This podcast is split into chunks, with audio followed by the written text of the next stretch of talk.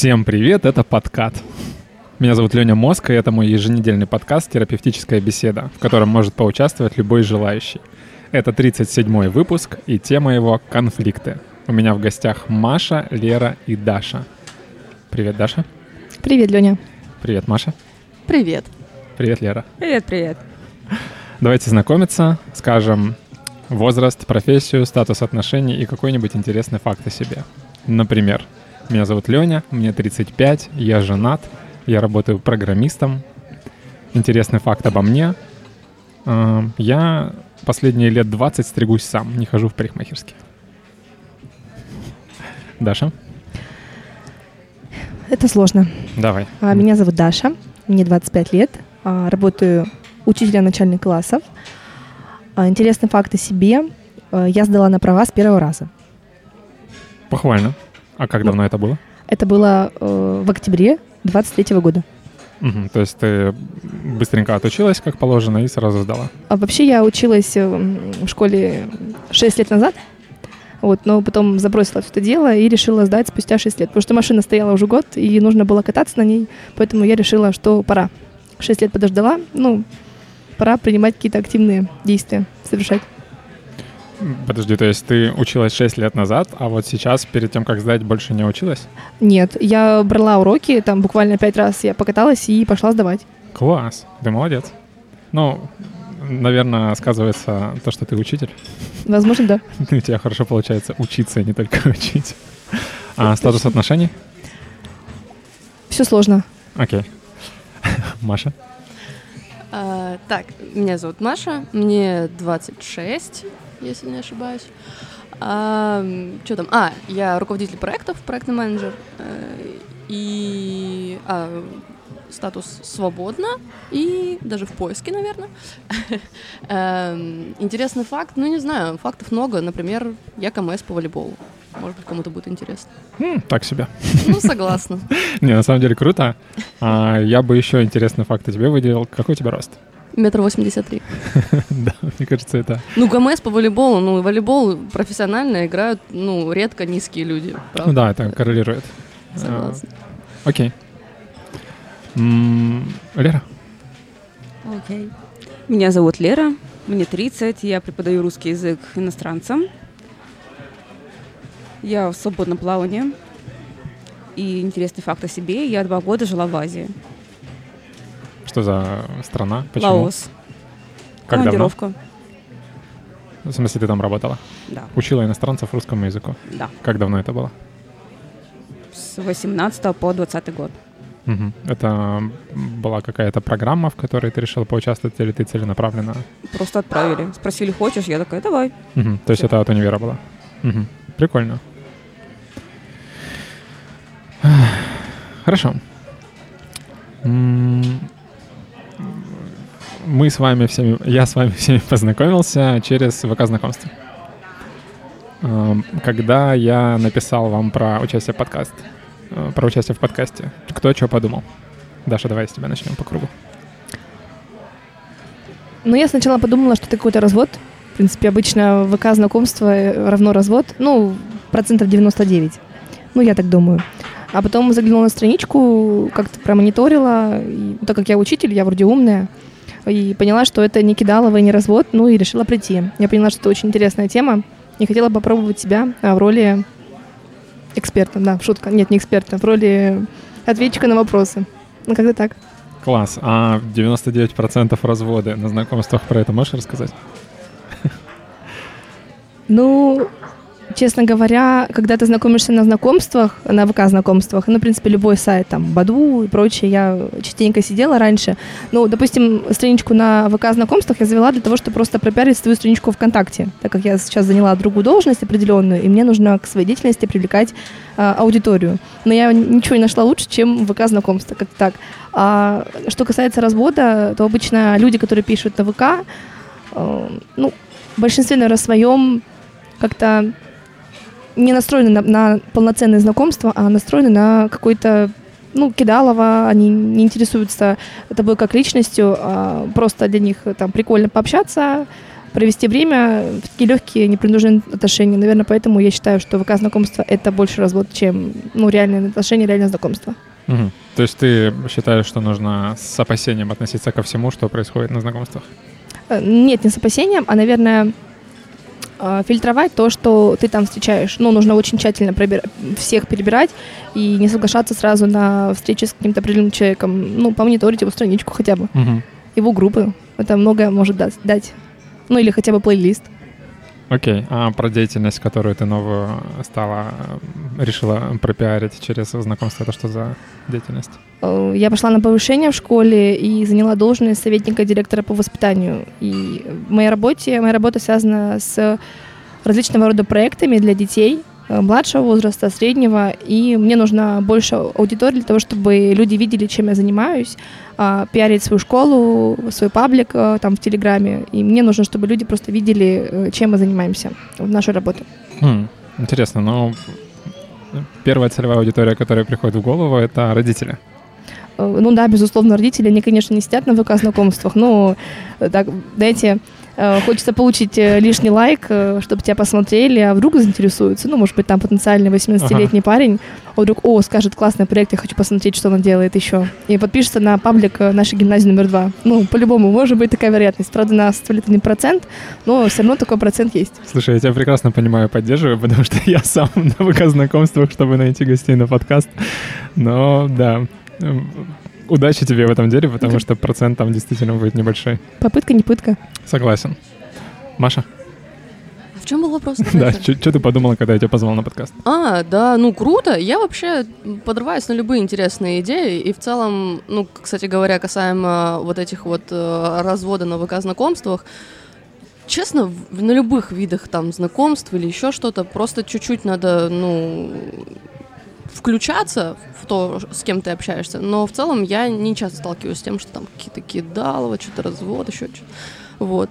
А, Поэтому было интересно, я такие вещи люблю, с удовольствием сразу. Честно говоря, я даже расстроился из-за того, что у нас не получилось это сделать там сразу же в ту же неделю, как э, ты меня пригласил. Пришлось долго ждать, вот. А а вообще, да, обожаю штуки всякие, вот интересные проекты, что-то такое. Это, ну, собственно, э, в моей жизни было очень много разных видов э, такого там деятельности, э, вообще в разных сферах. Поэтому человек любопытный, интересующийся, вот на любую штуки такие подрываюсь спокойно. По поводу разводов, интересный момент. Мне кажется, что Даша все, все же больше говорила про то, что люди, которые на знакомствах, с точки зрения девушки, а, парень, который ей пишет, а, он может писать неискренне, грубо говоря. Ну, То есть может быть много разных целей. Если первое, что приходит в голову, это говорит, что ему нужны долгосрочные отношения, на самом деле нет. И все в этом духе. А если говорить именно про мошенничество, например, то здесь уже больше опасно с точки зрения парней, на мой взгляд. Почему? Потому что есть мошенники, и я, у меня был опыт взаимодействия. Так и есть и с другой стороны мошенники. Мошенники есть везде, всегда. Вопрос того, как ты, ну, насколько ты открыт к тому, чтобы просто так вот там людям доверять, давать какие-то данные, давать какие-то, какую-то информацию и так далее.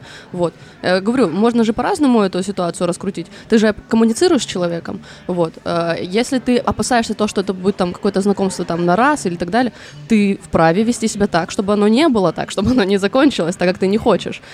Можешь встретиться с человеком, ну, типа, в общественном месте, например. Это вообще супер безопасно, тебя никто ни к чему не обязывает.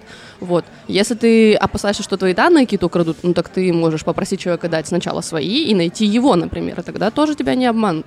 Ну, просто подходи к вопросу чуть-чуть более как-то с головой, не знаю. Ну, видишь, ты опять же говоришь все с точки зрения девушки. То есть опасения с точки зрения Так. девушки — это быть обманутой в плане цели отношений, в плане Мгм. каких-то данных и так далее. Так. А опасность э, с точки зрения парня — это деньги. Потому А. что мошенничество, оно, как А. правило, направлено на, на А, типа обогащение. сходили, пообщались, э, деньги потрачены, и типа, и все. Ты вот к этому? Ну, Кон- сейчас я расскажу конкретный кейс, и я больше про... Почему я говорю, что это больше направлено на парней, потому Мгм. что парни — это те, кто, как правило, платят. Конечно, и развести на деньги девушку гораздо, Мгм. гораздо сложнее, хотя Мгм. бывают и такие случаи. А кейсы конкретные — это девушка вступает в тобой, в- с тобой в заманчивую беседу, Мгм. то есть у парня выключается мозг, они там, например, договариваются о встрече, и она просит его либо что-то э, забронировать, либо что-то еще что-то оплатить, и кидает тебе ссылку, которая похожа на настоящий сайт, на самом деле это фишинговый сайт, он вводит данные карты, оплачивает, и А зачем, простите, что-то оплачивать э, удаленно, не в, не в ее присутствии? Я просто, ну, как бы... Билеты в кино, например, заранее. Ну хорошо, я сам найду. Ну вот я парень, я сам найду кино, которое хочу, предложу тебе, ты Ну, сказал смотри, окей, и я куплю там билет. Во-первых, ты не парень, и ты не знаешь, как думает парень, когда он, Ну, нет, когда он смотри. чувствует, что у него скоро что-то Ну, образуется. хорошо, э, так ну, вопрос только в том, что получается, я говорю, подходи в любой диалог с головой, а ты мне говоришь, парень, ну, выключает голову. Ну, да, конечно, в любом случае. И девушка точно так же. Если ты выключаешь голову, ты погряз быстро в каких-то там влюбленностях и в эмоциях, ну, тут любой может ошибиться, и любого можно так э, развести на что угодно. Вопрос же, говорю, только чуть-чуть в голову включай, не забывай об этом, вот и все. Хорошо, все просто у тебя, я понял. А Если кто-то хочет э, совета по поводу того, как не попасться к мошенникам, обращайтесь к Маше. Окей, Лера, расскажи, пожалуйста, что ты подумала, когда я написал тебе? Что это развод? В плане? Что это подкат тупой? Ага, класс, наконец-то. Кто-то так подумал.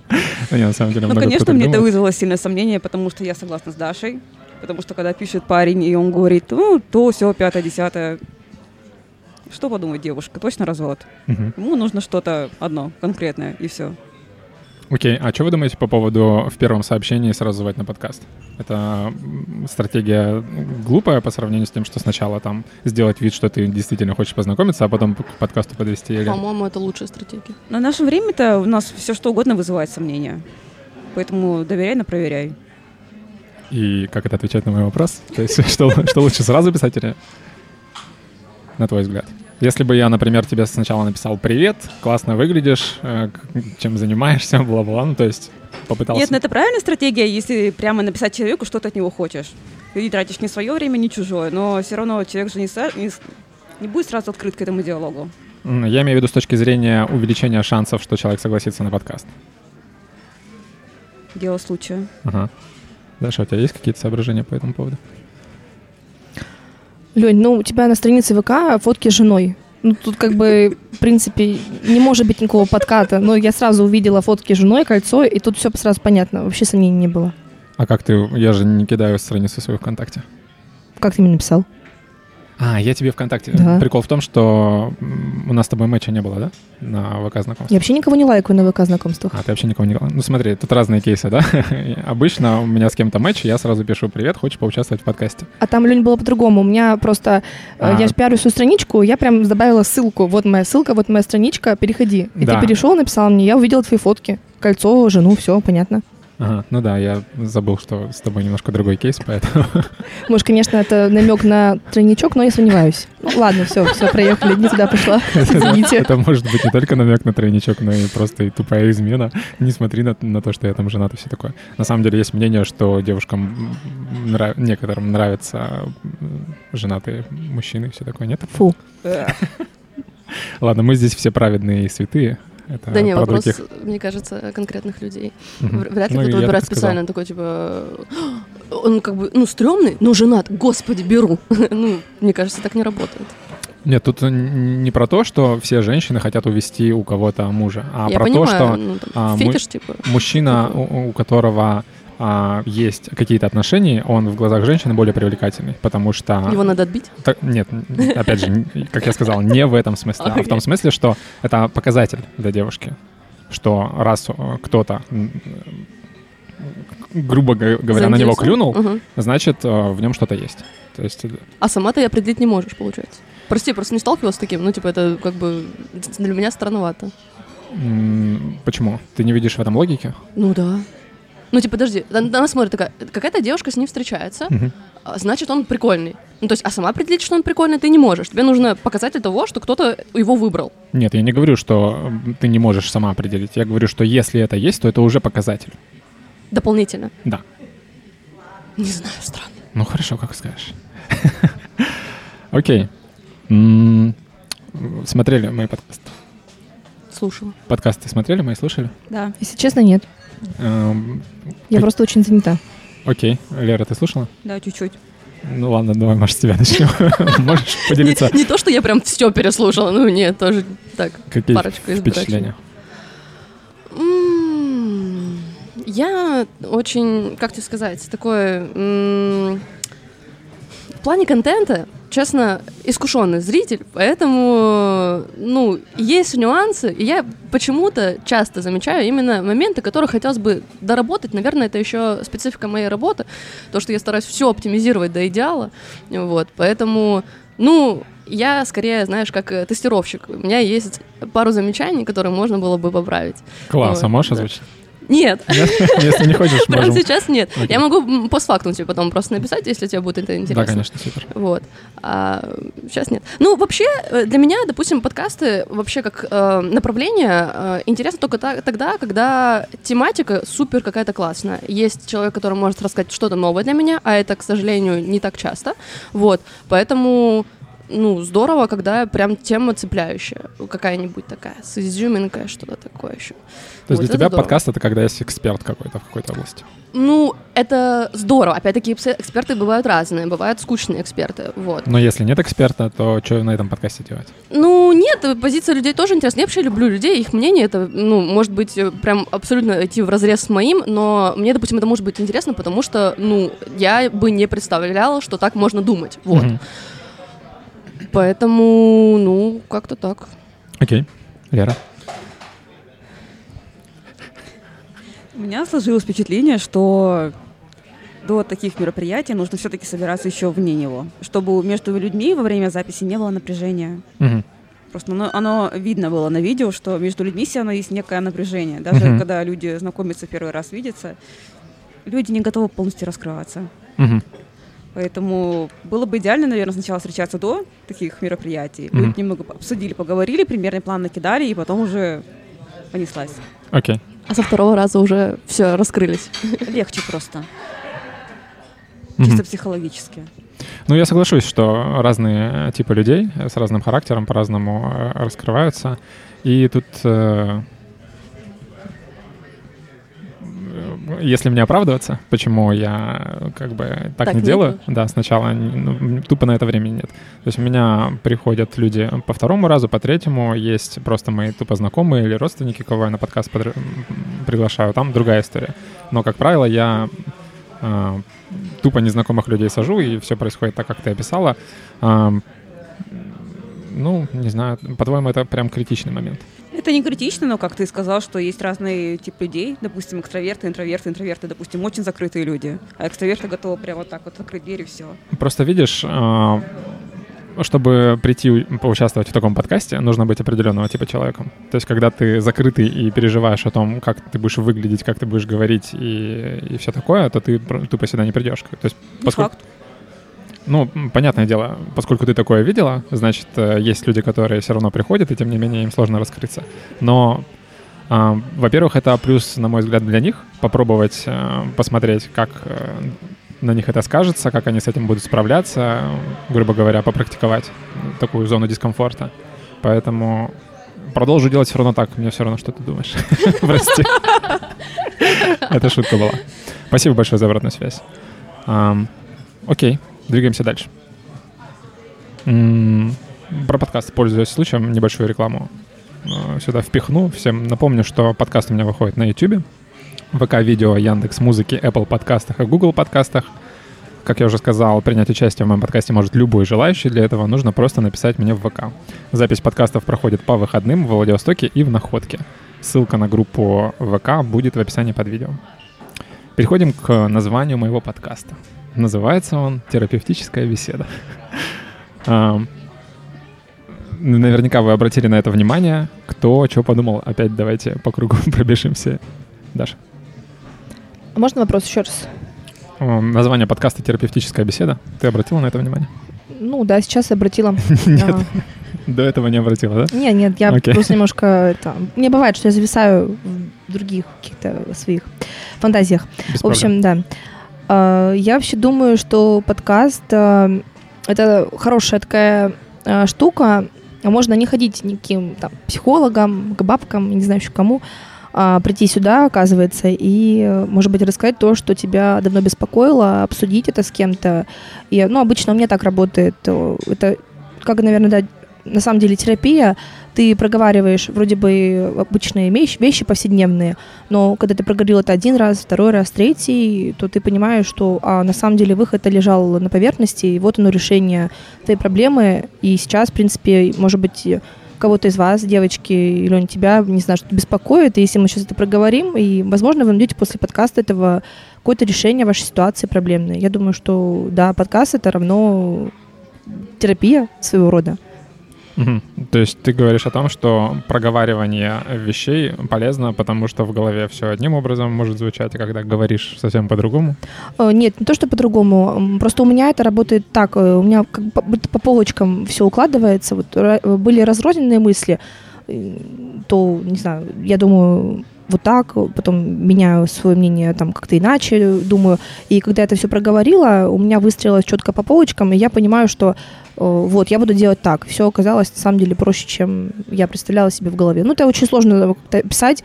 В голове бывает путаница, проговорил, и раз оно все и разложилось, и проблем больше нет. Угу, согласен. То есть э, тот момент, что это как-то связано, может быть, с психологией, для тебя скорее плюс и повод, прийти, чтобы прийти на подкаст, а не что-то, что тебя может напугать? Нет, э, не напугать, нет, это скорее не пугает, а наоборот э, доставляет, наверное, какую-то позитивные эмоции. Супер. Думаю, да. Маша? Ой, ну на самом деле изначально не было понятно. То есть я не видела этого названия. Я узнала, что это терапевтическая беседа, правильно, не ошибаюсь? Да. А, только потому что слушала до этого подкаста, и ты уже спрашивал об этом. Угу. Вот. И я такая, а, вот оно что.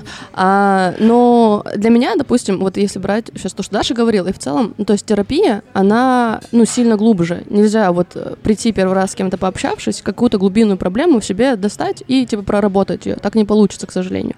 Я просто уже там третий месяц занимаюсь психологом регулярно и понимаю, ну, и в том числе, не, несмотря на то, что я увлекаюсь этой темой, психология очень мне интересна, я много что там знаю, а, терапевт все равно дает мне, ну, больше. То есть мы там, к нему даже привыкать пришлось месяца полтора, чтобы там вот прям совсем глубину какую-то находить и доставать. Вот. Поэтому, ну, не скажу, что прям вот ты пришел один раз на подкаст, и ты что-то там проработал. Вряд ли.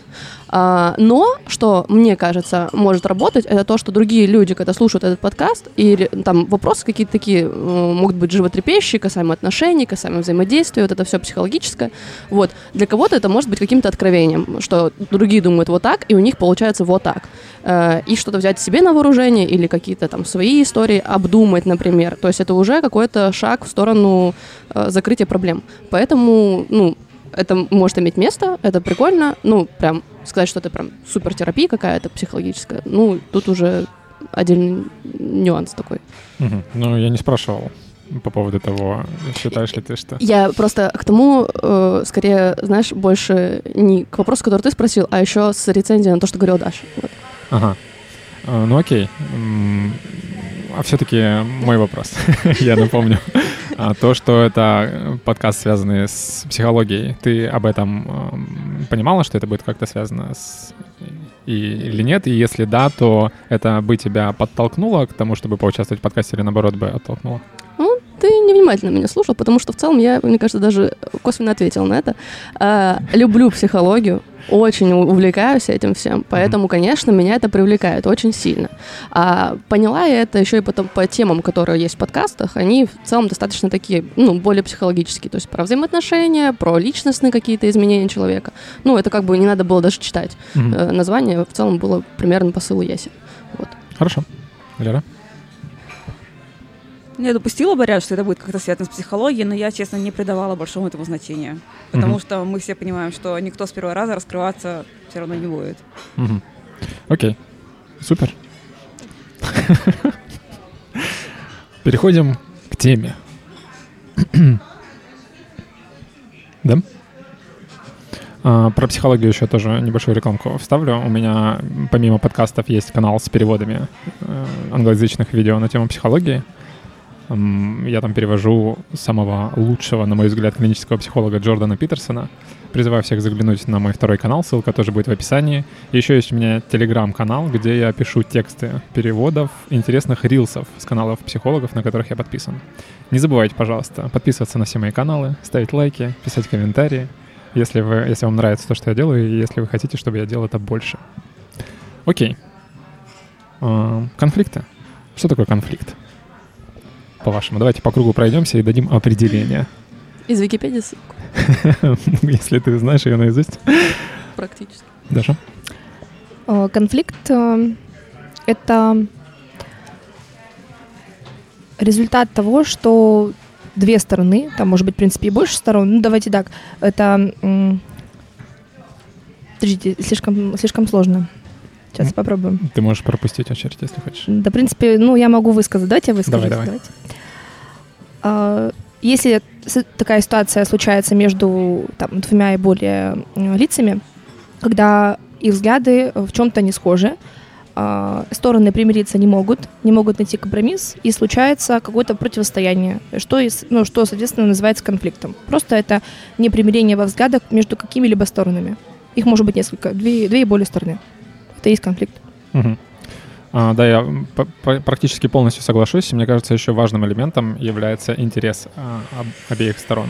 То есть у обеих сторон должен быть какой-то интерес, из-за которого возникает конфликт. Например, если мы возьмем две страны, они, у них может быть интерес в каких-то ресурсах, и они обе из- в этом интересе могут быть не согласны, и из-за этого возникает конфликт. Если взять двух людей, у них может быть, как- должен быть какой-то интерес, например, отношения совместные. Они оба должны в них быть заинтересованы, но одного что-то не устраивает, другого устраивает, и возникает конфликт. Если две стороны, у них нет никаких общих интересов, то э, э, различие их взглядов не повлечет за собой конфликта, потому что у них и нет ни- ни- никаких пересекающихся целей. Да? Да. Справедливо, как считаешь? Да. Но у меня, например, постоянно конфликты случаются. С кем угодно. На работе, в семье, на улице. Но это нормально. Ну да. Ну, это, получается, все люди, э, с которыми ты тем или иным образом пересекаешься. Да, но в каких-то моментах у меня может произойти с ними конфликт. Да. А, может ли у тебя возникнуть конфликт с человеком, с которым ты никак, по идее, не взаимодействуешь? Например, первое, что приходит в голову, когда в очереди, да, куда ты стоишь, абсолютно незнакомый тебе человек, и вы можете с ним начать как-то конфликтовать. Почему так происходит? Ну, э, я не знаю про очередь. Давайте я вот про конфликт, который меня произошел недавно на дороге. Вот я обожаю это. Я когда за руль сажусь, я такая матершинница, это что с ума сойти можно. Как и большинство водителей. Да, да, ну ты когда Дети заезжаешь... дальше не смотрите. Да, это 18 плюс лексика. А, Когда заезжаешь на кольцо, на третий рабочий, и там какая-то падла становится перед тобой, образуя затор, ты не можешь ехать на кольцо, ну, как бы у него интерес проехать прямо, несмотря на то, что там красный затор, а у меня интерес заехать на кольцо, и вот у нас непримиримость взглядов. Что я делаю? Матерю, сигналю, машу руками, а он на меня смотрит вот так вопросительно и не может понять, что я от него хочу. Ну вот есть конфликт, у нас разный интерес. Нет, у вас общий интерес. Точнее, общий интерес, да, Да-да-да. но, но я преследую свою цель, а он преследует свою цель. Я сейчас понял, что пример, который я тоже привел, там тоже общий интерес. То есть вы стоите в очереди, и у вас конфликт на фоне того, как правило, что кто первый пойдет. То есть все-таки не бывает конфликта, когда у людей абсолютно не пересекающиеся интересы, на мой взгляд. Маша, что хочешь сказать? Жги. Да блин. Э, Там, получается, есть ин- интерес, ну, э, и общая цель — дойти быстрее до кассы. И там скорее возникает конкуренция, кто быстрее дойдет. Вот. И на фоне этого возникает конфликт. То есть что такое конфликт, да? Это эм, ситуация, при которой стороны э, имеют разные цели, позиции, мнения, интересы. Вот, типа, просто перечень вот этого всего. Э, Это определение. Почему разные цели? Мы же только что определились, что цели. Разные. Ну, типа, это... Я тебе... Вот, а, открой Википедию. Цитирую. Буквально. Ну, Давай, давай. да, Открой, открой. Не веришь мне? я, конечно, открою. Давай. Просто если... Ну, ты имеешь, Смотри, у тебя есть цель, например. ты имеешь в а, виду, если цель одинаковая, то почему конфликт должен возникать? Нет, правильно? тут смотри, я же говорю, это перечень. Условно говоря, у нас может быть одинаковые цели, но разные интересы. У нас могут быть разные цели. Вот. э, у нас есть, допустим, м, какой бы сейчас кейс тебе провести, так чтобы... М, Ладно, я читаю определение. Давай. Наиболее острый способ разрешения противоречий в интересах, целях, взглядах, происходящих в процессе социального взаимодействия, заключающийся в противодействии участников этого взаимодействия и обычно сопровождающийся негативными эмоциями, выходящие за рамки общечеловеческих ценностей, правил и норм. Это в Википедии написано, я другое определение читала, но в целом там цель присутствует, заметил? Слово «цель» присутствует, но не то, что ты говорила. У них противоречия в интересах, целях и взглядах. Ну? Это не значит, что они у них разные. Почему? Противоречие в целях. Противоречие в целях Про- означает, что- противоречия, противоречия в целях и разные цели — это одно и то же, по-твоему? Если бы там было противоречие в общей цели, это было бы то, что ты говоришь. А там противоречие в целях. Значит, цели могут быть разные. Раз у нас противоречие по целям. То есть ты хочешь идти направо, а я хочу идти налево. Да, но почему нас это парит? Если я хочу направо, я пошел направо, ты пошла налево. Почему? Потому что нам важно взаимодействие, иначе конфликта не будет. Вот, значит, у нас есть цель. Так это ситуация между дву- двумя сторонами, а иначе это будет межличностный конфликт. То есть то, что возника- возникает у тебя самого, идти направо или налево. И ты выбрал идти направо и пошел. А так мы хотим сохранить наше взаимодействие, мы взаимодействуем Ну, и решаем, говорю, идти направо есть- или налево. У нас есть- разные цели.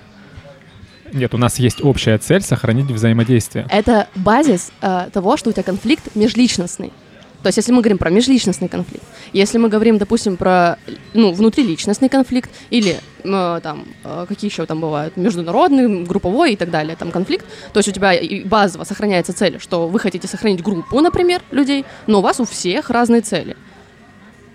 Цели разные, базис, что вы хотите группой это решить. То есть желание сохранить группу ты не называешь целью, почему-то тебе не нравится. это. Нет, потому что это сущность конфликта, того, что он у вас Ну вот здесь, групповой. вот здесь мы с тобой расходимся. То есть я с тобой не согласен, что это не цель, а ты со мной не согласна, что это цель.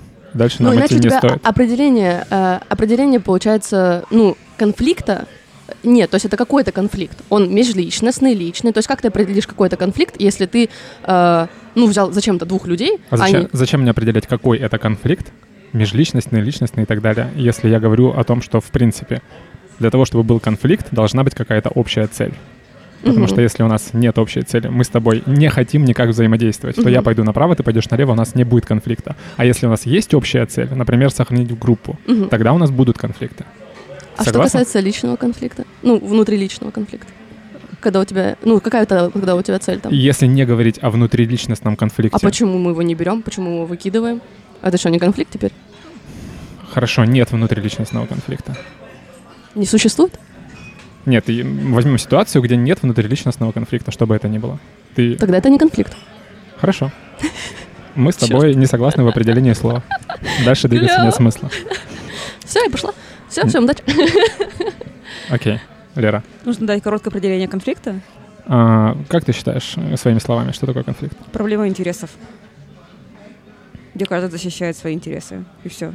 Мгм. А, Ты согласна с тем, что должен быть при этом у сторон общий интерес или нет? Нет. То есть э, конфликт может быть между двумя сторонами, у которых нет никаких общих интересов. Да. Но у них есть общая цель. Обязательно должна быть общая цель. Нет, не обязательно. Просто это все так индивидуально. И просто я могу судить только по своей жизни, по своему жизненному опыту. У меня были такие ситуации, где у нас были общие интересы, но у нас не было общей цели. И наоборот. Мгм. И либо где вообще ничего не было. Но конфликт все равно происходил. Окей. Даша, ты моя последняя надежда. Э, Так, вопрос какой? Это наш любимый вопрос сегодня. Да я поняла, не буду, я шучу, ладно. Извините. Э, Вот я... Я- я могу вер- сформулировать. Да не надо, спасибо. Э, Я хочу просто вернуться на работу. Я только сегодня с нее приехала. Э, На работе тоже случаются конфликты. В частности, у меня... Я работаю в школе. У нас э, э, бывают конфликты, о которых я даже сама не знаю. Ну, то есть, э, как получается? Э, Я выполняю свою работу, я организую мероприятие, и э, я узнаю о том, что пока я там пошу, там, что-то организую, э, какие-то люди э, настроены э, против меня, как бы, ну, в общем, я им не нравлюсь по каким-то причинам. А Мы с ними, в принципе, никак не пересекаемся, наша работа не пересекается, но, тем не менее, у нас создается с ними конфликт. Они выговаривают мне какие-то свои претензии, которые никак не относятся, в принципе, к моей работе и ко мне, а, а я, ну, даю им отпор. У нас, получается, случается конфликт. У нас с ними, по факту, нет общих, наверное, нет. У нас есть общая цель – воспитание детей, да? Но только мы идем совершенно разными дорогами, наши траектории не пересекаются, но, тем не менее, у нас создается конфликт. Ваши дороги пересекаются, потому что вы в одном месте Да, работаете? потому что мы работаем в одном месте, потому что мы воспитываем детей. Мгм. Но тем не менее мы воспитываем разных детей, разную возрастную категорию, разные классы, и наши мероприятия с ними не пересекаются. Но тем не менее э, у них есть ко мне претензии, а у меня к ним претензий нет. И на этой почве у нас идет конфликт. Мгм. Ну, если возвращаясь к моему вопросу, то э, здесь э, проблема в том, что вы хотите работать в одном месте. Если бы ты не хотела работать там, где работают они, у вас бы не было конфликта. Ну, я думаю, что да. Но если бы мы вообще не пересекались, э, в, ну, в принципе, если бы мы работали в других местах э, вместе, то у нас может, может быть тоже возник бы конфликт. Но так как мы работаем в одном месте, в одной школе, мы хотим там работать, мы воспитываем детей, и поэтому ну, у нас идут такие вот какие-то ситуации непонятные. Мгм. Ну, это нормальное явление абсолютно.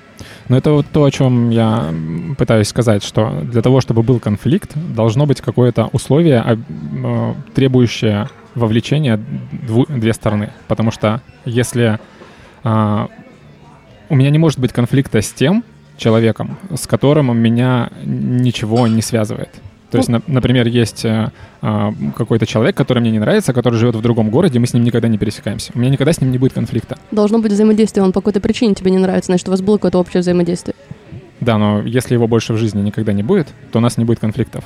То есть конфликт возникает только тогда, когда ты понимаешь, что тебе с этим человеком нужно как-то Ну, взаимодействовать. мы в одной среде должны находиться, Да. получается, с этим человеком. Да. Ну, логично. Ам, окей. Вроде справились с этим моментом. Но было сложно. Ну еще бы. То ли что еще дальше будет, ты не представляешь. В таких ситуациях обычно говорят, напишите в комментариях, что вы думаете по этому поводу. Да, напишите. Мы можем как-то классифицировать конфликты? По каким-то, Да, мы даже уже это сделали. да, межличностные. Давай э, разбираться, что такое межличностный конфликт и чем он отличается от немежличностного. Я, да? Да, да, ты Ну, хорошо. Ну, и как я упомянула, что существуют еще и внутриличностные конфликты, конфликт между группами, там, в том числе между расами, нациями. Ну, короче, там можно вверх очень далеко подниматься. М, То есть О. по количеству участников. Не только, насколько помню, из общества знания. Нет, я имею в виду один из э, критериев, по которому можно классифицировать, это количество участников. Например, если это один человек, Ну, то это... это- внутриличностный конфликт, если два. Три стадии здесь, да. Внутриличностный, межличностный и, наверное, там какой-то групповой. Если Ну да, если ошибаюсь. больше двух людей, то там уже прикольно. А по каким еще критериям можно классифицировать конфликты? Ой, ты что, там же вообще там по длительности, по... э, Боже, что там еще? Короче, штук шесть всяких разных классификаций. Даже не помню, и нафиг мне кажется, нам не нужны. Мне интересно, да? Ну, а а смысл? Вот, то есть по длительности. Вот бывают там долгосрочные, краткосрочные, затяжные, э, какие там разовые еще какие-то. Вот, например. Мгм. И чё? Ну, длительный, короткий. Ну, хорошо, бывает, бывает. И слава богу. Окей, неинтересно, да, это? Ты считаешь? Мне больше, допустим, было бы интересно разницу между э, внутриличностным и межличностным, потому что внутриличностный конфликт это то, что возникает у нас периодически достаточно часто. Ну, нет, кажется, Мгм. с моей точки зрения. Вот. Э, а, допустим, э, с межличностными я вот раньше бы сказала, что я человек неконфликтный, стараюсь их избегать, но со временем понимаю, что, ну, их в любом случае никогда нельзя избежать, вот, и более того, лучше бы научиться с ними взаимодействовать, как-то работать, разруливать, вот, а вот способы разруливания конфликтов, вот это уже более интересная штука. Там вот это вот э, компромисс, э, сотрудничество, э, там, что там, приспособление, что-то еще, и там сила, и что-то еще. Ты сказала, что тебе интересна тема меж- э, Ме- вну- внутриличностного, да. Ну, Почему? Ну, потому что вот это вот прям, вот это вот прям сок психологии.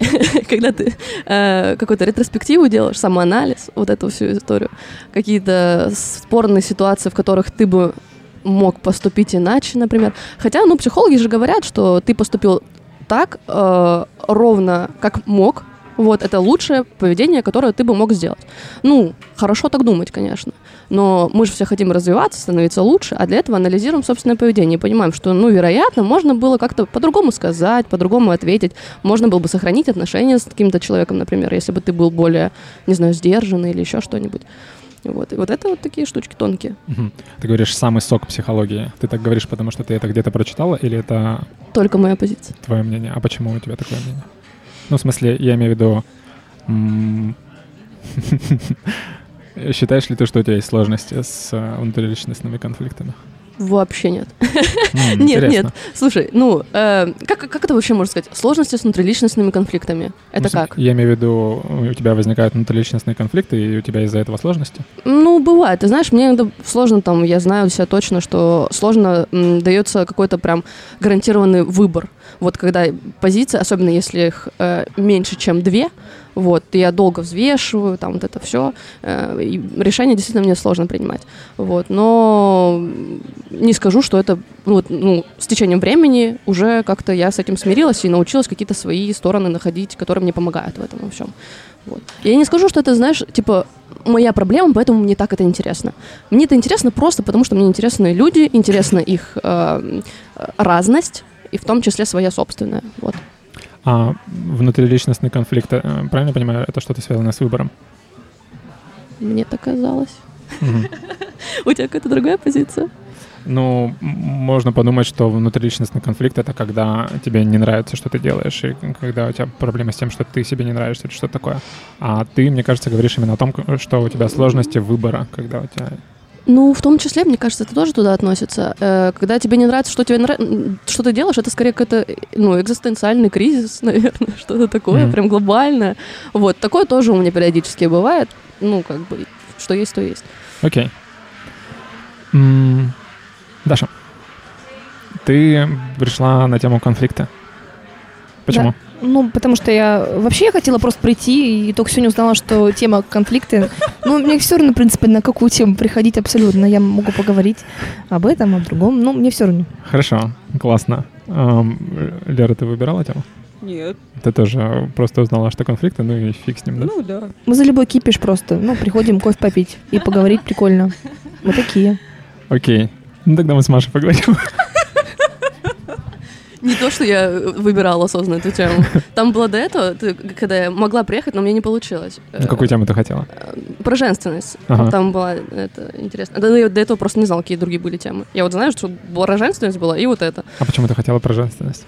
Но мне кажется, она более, ну, какая-то, знаешь, конкретная. Ну, то есть здесь конкретно можно о чем-то говорить. А конфликты — это настолько широкая история, настолько широкая, что если ты сейчас ее не сузишь, то мы можем уплыть очень далеко в дебри. Мгм. Вот.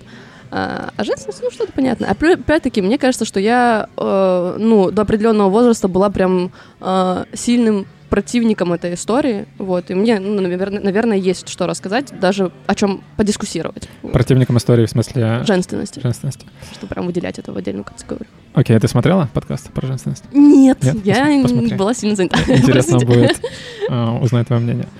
Лера, ты согласна, что конфликты — это более широкая тема, чем женственность? Конечно. Серьезно? Да. Даш, ты тоже? Те- А, можно не отвечать? Можно. Я просто не придумала ответ пока. Окей. Ну, мне немного странно. То есть, по-моему, конфликты — это боль- м- менее широкая тема, более узкая. Менее широкая, более узкая. Ладно. Ну, это в целом одно и то же. да. Мне А. просто кажется, что уже каждый хочет э, перейти вот к основной части и начать там выговаривать про свои конфликты, которые у них, может быть, случались в жизни, чтобы сейчас проработать их, проговорить. Давай, Ну, это может... Да я не... Я, я понял, ты готова? Это не я. Это не я. Да нет, я не знаю. Я только про дорогу вспомнила конфликт.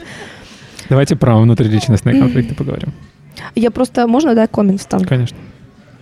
Э, Вы спрашивали про то, э, там, с какие категории да, конфликтов вот, э, проговаривали девчонки. Э, Я вот для себя выделяю только две группы э, конфликтов. Проработанные и непроработанные.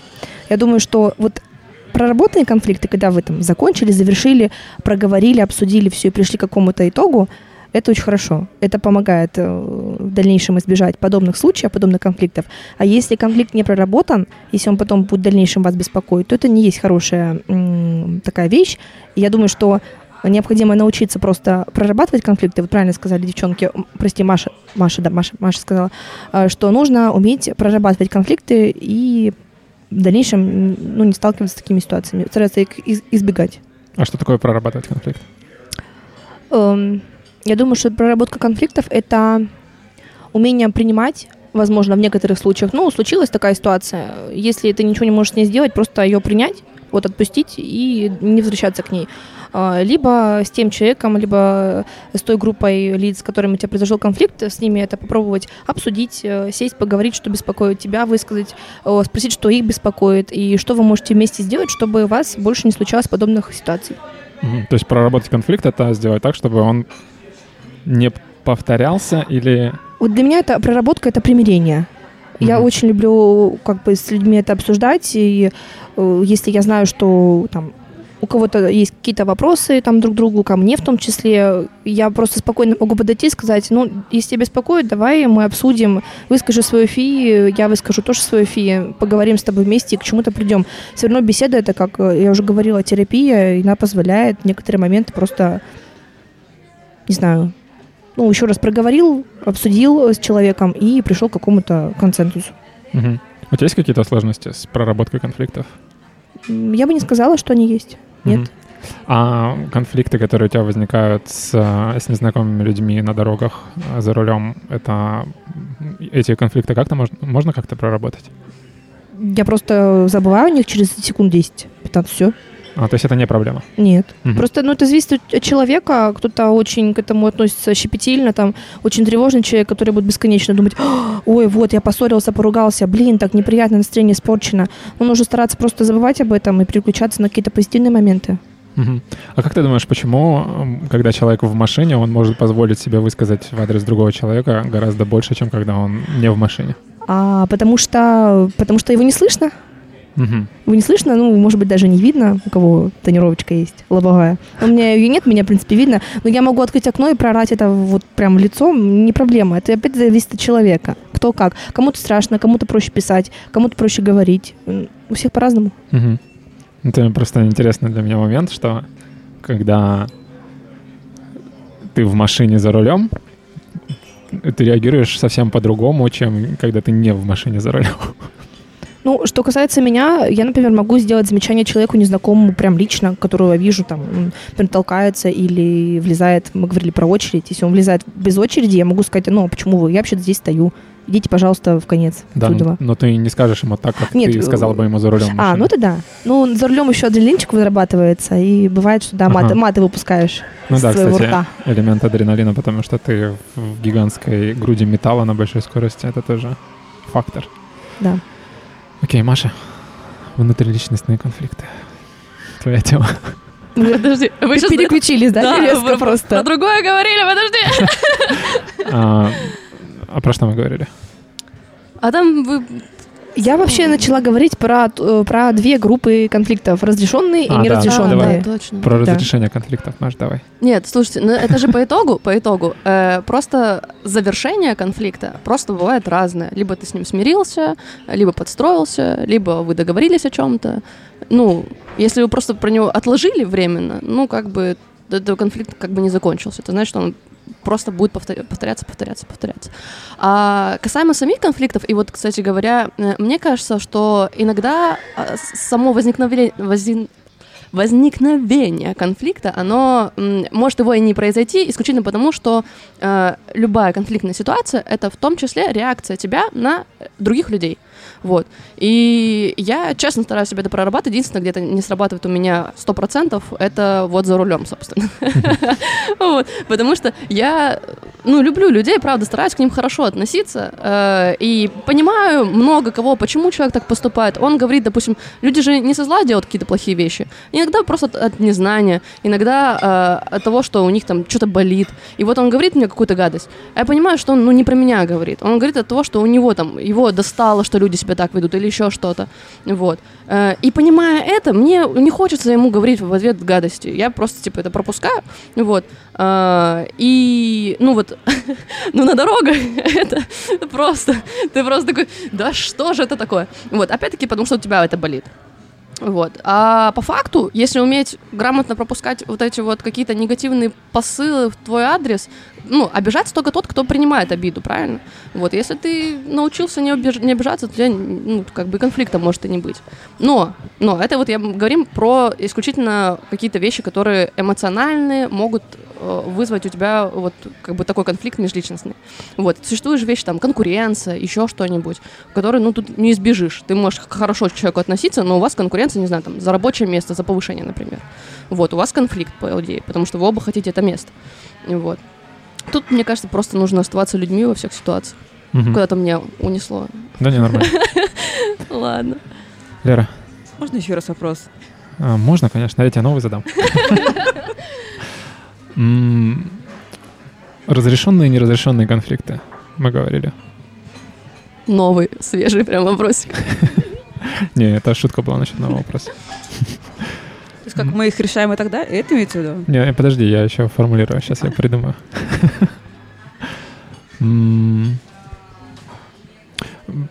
Хотел спросить, когда ты говорила, конфликты, которые...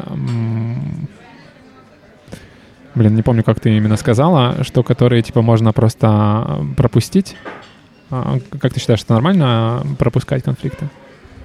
Вполне. Ну, то есть, опять-таки, говорю, э, оно тебе зачем? Ну, человек хочет тебя обидеть. Если тебя, ну, если ты сам не обижаешься, тебя невозможно обидеть. Это знаешь, как с боксерами. Когда человек вызывает тебя на эмоции, ему нужны твои эмоции. Он там, давай, давай, выходи, сейчас я буду тебя бить. А, ну, типа, ты не выходишь, ты рефери. Ты такой, Нет, да, я- молодец, классно делаешь. Если про Ну, ситуацию, когда он не хотел тебя обидеть. Ты привела пример, когда человек просто не со зла что-то сделал, и ты это понимаешь, да. и поскольку ты это понимаешь, ты никак реагировать не будешь. Как ты думаешь, это нормально так делать? Для меня, ну вот лично мое мнение, э, так лучше, потому что мне, опять-таки, зачем Зачем этот конфликт? Мне нужны какие-то... Ну вот, знаешь, сейчас прикол есть в рилсах, э, там, когда кто-то приходит, вот вы мне обои там продали неправильно. Вот, человек говорит, да, да, сейчас поменяем. И он такой, «М, поругаться хотели? Да, да. Ой, нет, нет, вы сами виноваты в этих обоих. Вот. И просто людям иногда, ну, хочется этих эмоций. Мне это не нужно, поэтому, ну, если человек не со зла это сделал, и это по факту не сильно на меня как-то влияет, я, ну, осознаю, то есть степень ва- важности этой ситуации, вот, ну, так зачем мне? Ну, бывает. Удачи, чувак. Ну, а если сделать так, чтобы человек так больше не делал в будущем? Но тут уже вопрос личных границ. Я же говорю, то есть, если это важно, и это моя позиция, и это прям сильно влезает в мою, мое пространство, я понимаю, что так со мной нельзя поступать, то я, естественно, буду отстаивать свои границы. Тут, короче, вот этот баланс прям сильная э, разница. Вот. Э, Мы с ним, ну, и опять-таки, я не буду там кричать, махать руками, просто со мной так нельзя, и в санкцию, если ты так будешь делать, то я, вероятно, там не буду с тобой общаться больше. Все. И главное придерживаться этой санкции.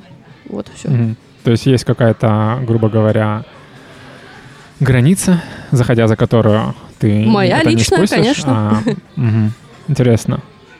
Лера, у тебя есть какие-то сложности с конфликтами в твоей жизни? Иногда да, Можешь привести пример? воздержусь. Мгм. Вот Про эту границу интересно поговорить. А, Есть классная идея, что как реагировать на ситуации, которые тебе не нравятся, которые тебя раздражают или бесят и так далее. Ну, то есть, когда есть а, повод для того, чтобы э, конфликт появился.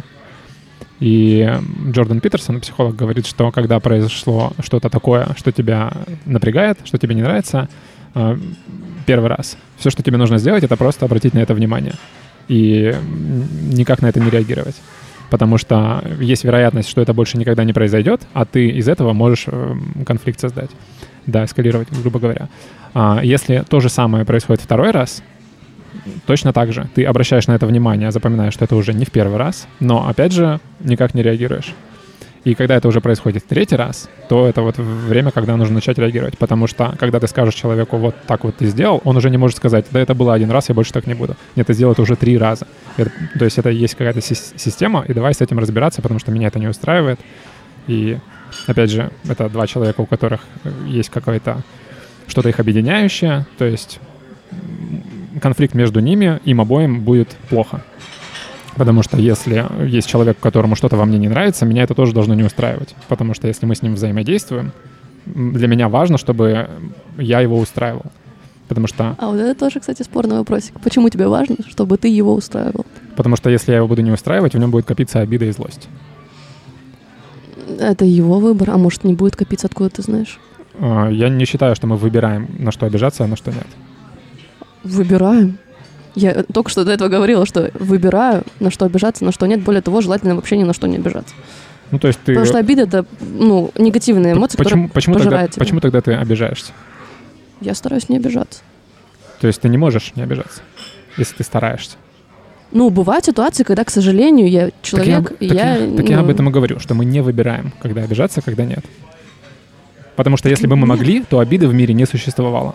Ну, к сожалению, говорю же, э, не все люди могут с этим, то есть это эмоции, они возникают, ну, там, химически, но мы, как здравомыслящие, осознанные люди, имеем возможность с ними как-то работать. То есть я Да. же не говорю, что там ненависти бы не существовало, если я не умею ненавидеть. Ну, Ты про другие вещи говоришь. Ну, ты я- говоришь о том, что человек выбирает, что делать. Да, свою реакцию он А выбирает, я говорю, что конечно. человек не выбирает, обижаться или нет.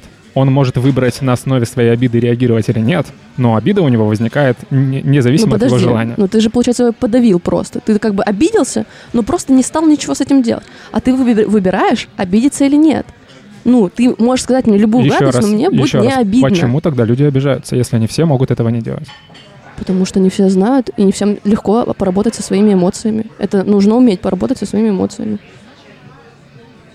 И вот я говорю, я не до конца это умею делать, но в идеале бы уметь. И мне бы хотелось так. И мне бы хотелось, чтобы другие люди так умели.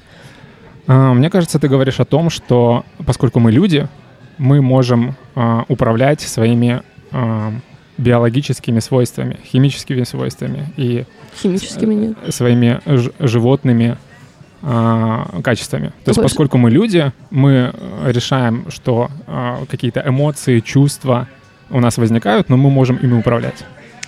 Ну смотри, ты хочешь сказать, что животные обижаются? Вот, кстати говоря, биологически, мне кажется, нет. Нет, я не говорил, что животные обижаются. Ну вот, ну, потому что ты говоришь, что мы умеем управлять, управлять там своими химическими, биологическими процессами. Химическими, биологически не умеем. Умеем только реакциями. Вот это реакция, обида, первичная даже скорее. То есть ты увидел и, ну, типа, «М, что-то мне задело. А если у тебя, как говорится, если у тебя ничего не торчит, тебя не за что задеть. Понимаешь? Вот. И поэтому, ну, если ты достаточно осознал в том, что и когда человек тебе говорит гадость, он говорит это о себе, а не о тебе, то ты не обижаешься на это. Что у тебя обидного в этом? У меня есть сочувствие к человеку, например. Это не всегда, повторюсь, бывает сложно с этим, но уметь так делать, это, по-моему, вообще ну, там, высший пилотаж. Э, Я считаю, что круто уметь а, контролировать свои действия, но контролировать свои чувства и эмоции невозможно. Возможно. Ну, я с тобой не согласен. Хорошо, я не буду с тобой спорить. А, Лера, ты как считаешь, можно контролировать свои чувства и эмоции? Не всегда. Все зависит лично от ситуации. Ну, не всегда это значит нет. Потому что если бы было всегда, ты бы сказала да, можно. Почему? Вот я тоже не всегда могу. Я же не говорю, что мы всегда умеем. Просто Хорошо, это навык, хорошо, я так, развивать сп- надо. я так спрошу. Можешь ли ты всегда контролировать свои чувства и эмоции? Всегда нет. Ну, так я об Ну, этом и говорю. так это навык, ты понимаешь? Ну, типа, ты говоришь, можешь ли ты всегда идеально ровно гладить рубашки? Нет. Ну, я стараюсь их гладить идеально ровно. Это не означает, что рубашки невозможно Так я, гладить я идеально не говорю, ровно. что ты не стараешься. Я согласен, что ты стараешься. Я не согласен с тем, что можно всегда иде- э, контролировать свои чувства и эмоции. А ты со мной не согласна. Ты говоришь, что для тебя стремиться к этому и достичь этого это одно и то же. Ну, если этого можно достичь, значит, это и существует. То есть ты считаешь, что это можно достичь, Считаю. но при этом ты не можешь этого. Ну, Достичь. пока еще. А, то есть ты идешь к этому. И есть люди, Да. которые могут полностью Да, контролировать. уверена. Ну, я считаю, ты ошиб- ошибаешься. Хорошо. А, потому что, опять же, эта идея, что поскольку мы люди и мы своим разумом можем вот это контролировать, она, как правило, приводит к негативным результатам. Потому что контролируя, а, когда ты, как ты говоришь, контролируешь свои чувства и эмоции, вот это, на мой взгляд, ты их подавляешь. М, Они не возникают. Вот ты подавляешь, когда ты действия не совершаешь, Ну, но чувствуя ты почувствовал. То есть ты говоришь, что есть такой человек, может быть такой человек, которого ничто не задевает. М, Да? Окей. Я с тобой не согласен. Вот, о чем это я? Можно высказаться дополнительно? Конечно. Я просто очень долго наблюдала вашу дискуссию. И, допустим, как сказала Маша, то, что мы можем постоянно контролировать, правильно? Ну, то есть человек может контролировать, правильно? Э, Важно не только действие, но и возникновение у себя ну, каких-то негативных эмоций, да. А Леня сказал, что нельзя всегда все контролировать. И я, наверное, больше придерживаюсь все-таки его точки зрения, потому что... Всегда все это... Если разные. человек постоянно будет контролировать свои эмоции, там, обиду, не обиду, и не давать им выход, рано или поздно это дает о себе знать. Да, это И не может дать просто, ну, один раз и навсегда. Вот. О чем я говорил изначально? А можно еще сказать? Да, конечно. А то я что долго молчу уже. Хочу поговорить, ладно. Э, Мне кажется, что мы так как-то начали прям растекаться мысли по древу. Вот можно немножко вот сузить, да, чуть почетче сделать. Наведи порядок. М, Я постараюсь, люблю порядок, но дома у меня срач постоянно. Ну, ладно. А, Межличностный, о, внутриличностный конфликт. Нет, нормально. Ну почему? Срач, срач. Вообще все равно. Э, Эмоции, чувства. Э, Они присущи каждому человеку абсолютно. Допустим, я считаю, что... Это я считаю. Ни с кем не буду спорить, что проявлять свои эмоции, чувства — это нормально. Я не буду в себе подавлять обиду. Зачем? Ну, я, допустим, мне неприятно, я обиделась. Э, Ну, хорошо, пускай это длится, не знаю, 5 минут, 10, пускай это длится день. Это зависит уже от меня. О, о моем, зависит от моего отношения к конкретной ситуации. Да, я могу обидеться, э, да, мне будет неприятно, но я тут принимаю решение, а что я буду делать дальше с этой обидой? Ну, я, в принципе, могу оставить все как есть, э, ходить с таким фиговым настроением, ни с кем не разговаривать и, и вот уйти в себя и вообще довести себя до э, крайней, там, крайней степени, э, не знаю, депрессии. А могу, так, ну, мне грустно, что я могу сделать, да, я займусь своим любимым делом, я послушаю музыку, я пойду порисую, пойду погуляю, вот, и из этой ситуации выйду поскорее. Я считаю, что проявлять свои эмоции нормально, и правильно сказала Лера, что необходимо давать э, какую-то, наверное, даже волю своим эмоциям, выплескивать их, иначе это может довести, ну, скорее, навредить, наверное, здоровью человеческому и загнать себя вообще в угол. Вот, ну, это мое, мое отношение, наверное, мое мнение по поводу чувств, эмоций. Как бы, и контролировать... Я думаю, что скорее мы не можем контролировать свои эмоции, но мы можем э, контролировать э, свое отношение к этим эмоциям, как мы будем, э, как мы будем прорабатывать и как будем относиться к э, тем эмоциям, которые мы испытываем. То есть мы будем извлекать из них пользу или, наоборот, эти эмоции будут нам вредить. Мгм. Да, я согласен. А, Я разделяю а, чувства и эмоции и действия. То есть я считаю, что человек, чем он отличается от животных, тем, что он с помощью своего разума может контролировать свои действия. Он реагирует не, основе, не на основе своих чувств, э, рефлексов, эмоций и так далее, как животные, а он может подумать и э, сделать э, выбор, реагировать по поводу или нет. То есть а, чувства эмоции мы контролировать не можем, но мы можем контролировать, как, э, какие действия совершать. Но в порыве чувств и эмоций это просто сложнее делать, чем когда мы спокойные. Потому что когда мы спокойные, мы думаем головой. Когда мы на эмоциях и на чувствах, мы совершаем необдуманные поступки. А, И проблема с, кон- с избеганием конфликтов, на мой взгляд, в том, что когда мы что-то почувствовали, но э, э, решили не действовать на основе этого чувства своего негативного, а, это может э, повторяться много-много раз, это может накопиться и привести к к плохому результату. То есть э, о чем изначально мы начали этот спор, э, когда я сказал, что для меня важно, чтобы человек, с которым я взаимодействую, на меня не обижался. Ему важно, чтобы э, он на меня не обижался, потому что это значит, что я делаю что-то, что ему не нравится. А нам не нравится, когда происходит то, что нам не нравится, как бы глупо это не звучало. И мне тоже это должно не нравиться. То есть мне не нравится, когда я не нравлюсь другим людям, с которыми я взаимодействую. Потому что я знаю, что у них будут накапливаться негативные эмоции, обида, злость, и это в итоге может привести Конфликту. к конфликту, да. Даже если это противоречит твоим целям, тут вопрос важности. Что важнее, нравиться этому человеку или достичь своей цели? Даже если твоя цель, э, ну, э, как бы лежит в противоположной плоскости тому, короче, если ты будешь достигать своей цели, ты ему будешь не нравиться. Это зависит от цели. То есть можешь привести конкретный пример? Просто мне кажется, что, ну, типа, сама позиция нравится кому-то, это, ну, скорее бонус, как дополнение. Классно, если ты кому-то нравишься, это прекрасно, но ставить это самоцелью нравится кому-то, это уже скорее, ну, чуть-чуть от своего эго, там, желание быть там, всем интересным, быть на виду и вот это все. Маш, смотря кому, наверное. Ну, если человек, э, там, твой, ну, партнер, там, твоя подруга, э, тебе, наверное, важно будет э, нравиться ей, да, чтобы... Зачем? Нет, мне важно, чтобы э, мы соблюдали, ну, были каждый в комфорте, чтобы нам было комфортно с друг с другом. Вот. Но нравится ей, это чуть другое. А что это?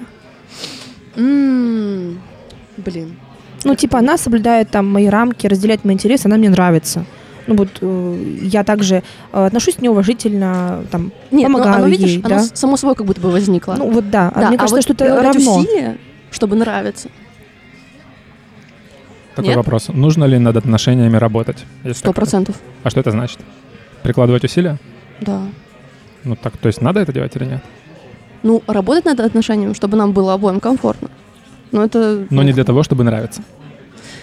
Да, сама позиция как будто бы, ну, что делать что-то, чтобы просто кому-то нравится, то есть ты в этой позиции можешь дойти до того, что ты можешь не учесть свои интересы, чтобы человеку было комфортно. Ну, то есть ты говоришь, ему там что-то в тебе не нравится, и ты готов подвинуться, а, подвинуть свои рамки для того, чтобы ему было хорошо, но не факт, что тебе от этого будет хорошо. Вот, ну, Мгм. То есть ты немного вопрос. расширила вопрос. Мы говорили Ну о том, да. чтобы нравиться другому человеку, а ты говоришь, нравится другому человеку, но Ну, при этом, чтобы тебе было некомфортно. да. Видишь, у тебя нравится другому человеку ассоциируется со своим дискомфортом. Нет, я просто дискутирую, не ассоциируется, не приписывайте. Как и с контролем, кстати говоря. Не хотела, чтобы меня неправильно поняли о том, что я не говорила про, про то, что типа контроль это означает зажимать свои, там, подавлять свои чувства. Окей, то есть я- мы можем отодвинуть в сторону свой дискомфорт, а поговорить только о том, нравимся мы другому человеку или нет. И тебе не, не нравится эта идея, что нужно Ну, нравиться это кому-то банально. другому. Ну, слушай, ну, мы все хотим кому-то нравиться. Дети приходят в школу, вот, типа, первый класс, чтобы нравиться. Люди попадают в коллектив, они хотят влиться, им хочется, чтобы им было комфортно, это классика. Ну, типа, а что, т- на- о чем тут разговаривать? Мгм, Не о чем, по-твоему, да? Это интересно. Лера, Да? Как ты э, считаешь, нужно ли делать, прикладывать усилия для того, чтобы нравиться человеку, с которым у тебя средне-долгосрочные отношения? Нет. Почему? Мы человеку либо нравимся, либо нет. Либо нас понимают полностью со всеми плюсами и минусами, либо нет. Мгм, Ну, то есть э, то, что это может привести к конфликтам, тебя не заботит. А когда происходит конфликт, начинается поиск компромисса. Всё. То есть не доводить до конфликта нет смысла. Да? Лучше пусть будет конфликт. Нет, ну то есть это все нужно обсуждать просто на берегу. Я это так считаю. Вне зависимости от того, какие у вас отношения, друзья, там, муж, жена, и коллеги, это все нужно обсуждать заранее. Это допустимо, это недопустимо. Ну, ты разве можешь заранее все обсудить? Самое важное, да, это реально. Самое важное. Да. Ну, а если потом то, что вы не обсудили, всплывает? То есть я не говорю о чем-то супер важном, а какой-то мелочи, которая тебя бесит. Садитесь за стол переговоров и начинайте. Мгм. Просто у меня такая политика, что я не знаю, как так складывается в моей жизни, я всегда выступаю как дипломат, и мы всегда садимся и начинаем искать компромисс. Вне зависимости от того, что это происходит. Дома, друзья, работа, там, отношения. Мы садимся и начинаем искать компромиссы. Мы долго-долго ищем, это обсуждается, и если вдруг это не находим, то наши дороги просто расходятся. В какой момент происходит а, то, что вы садитесь и обсуждаете? Когда появляется конфликт. Ам, То есть сначала мы реша- пытаемся решить какую-то проблему, ведя обычный диалог, потом могут подключиться сюда эмоции. В такой момент нужно прекращать, расходиться, остывать, и потом встречаться еще раз обсуждать. Мгм. Окей, такая ситуация. Ты кто-то, с кем ты регулярно взаимодействуешь, либо на работе, либо твой партнер, либо еще кто-то. Тебе что-то не нравится в том, что он делает. Это Это- еще не конфликт. Ты просто обратила внимание, что тебе что-то не нравится. Сначала я просто это возьму на заметку. Мгм. Но если это будет очень сильно мешать нашей, допустим, работе или общению, Мгм. я не буду молчать. Ну, то есть ты заинтересована в том, чтобы тебе э, не было таких моментов, которые тебе не нравятся во взаимодействии с человеком, с которым ты регулярно взаимодействуешь. Да. Заинтересована ли ты в том, чтобы у человека, человеку, с которым ты взаимодействуешь, точно так же все нравилось, как и тебе? Да, ну то есть если какая-то претензия со стороны человека ко мне, хорошо, давай обсудим. Мгм. То есть, ну, это решение взрослых людей, а не когда вот это вот копление обид, вот это вот показывание эмоций. Ну, не то чтобы я считаю это каким-то детским поведением, но взрослые люди должны обсуждать любую проблему. А если вы показываете обиды, эмоции, это какое-то более детское поведение. Показывать обиду и эмоцию — это что такое? Ну, то есть произошел конфликт, вы начинаете, иногда можно сесть поговорить, а иногда люди просто копят, копят, копят, копят, все, Мгм. бум. А, то есть, если ты э, заметишь какой-то намек на то, что человеку что-то не нравится в том, что происходит, ты поднимешь этот вопрос или будешь ждать, пока он накопит и сам что-то Скорее сделает? я сама подниму вопрос. Ага, ну то есть ты согласна со мной, что человек должен быть заинтересован в том, что людям вокруг него, с которыми он регулярно взаимодействует, должно быть комфортно. Должно быть комфортно, но мы не должны насильно друг другу нравиться. А как это связано с насильно друг другу нравится? Но есть такие люди, которые показывают только свои положительные истории, и они преследуют цель, чтобы нравиться всем. Но мы же не можем нравиться всем, правильно? Мы либо кому-то нравимся, либо нет. М, А есть такие люди, которые преследуют цель, что вот все свое плохое скрыть ото всех и показывать себя только с хорошей точки зрения, с, то- с хорошей стороны, и все. Я не совсем понимаю, как мы перешли на эту тему. То есть мы говорили о том, что э, мы должны быть, на мой взгляд, заинтересованы в том, чтобы людям вокруг нас было комфортно, чтобы они не скрывали, что им что-то не нравится, и не копили в себе обиду. Как мы перешли к, там, к людям, которым показывают только хорошее? Причем здесь это? Это мой талант. Менять тему. Я тебя расстрою, это талант практически всех женщин.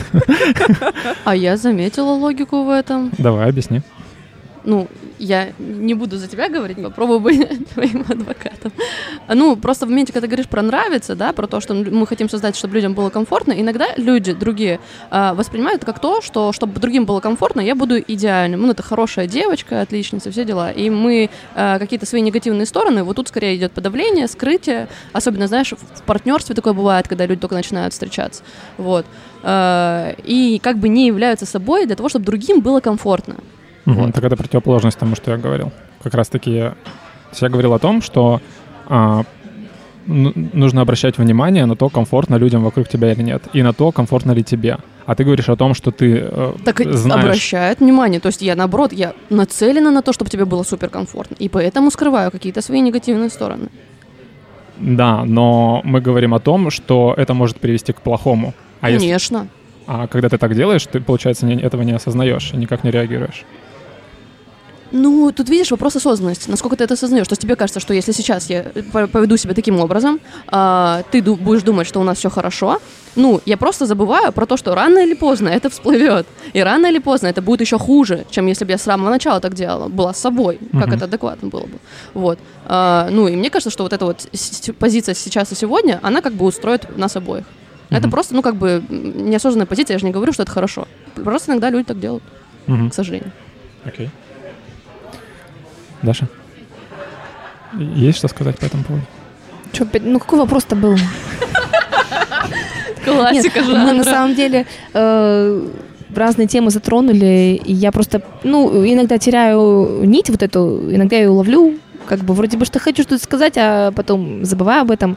Э, вот можно снова сузить? О чем мы сейчас говорим? О Да. комфорте? О том же, о чем мы с тобой говорили, о том, что человек должен быть заинтересован в том, чтобы ему было комфортно вз- взаимодействовать с другими людьми, и другим людям было комфортно взаимодействовать с ним.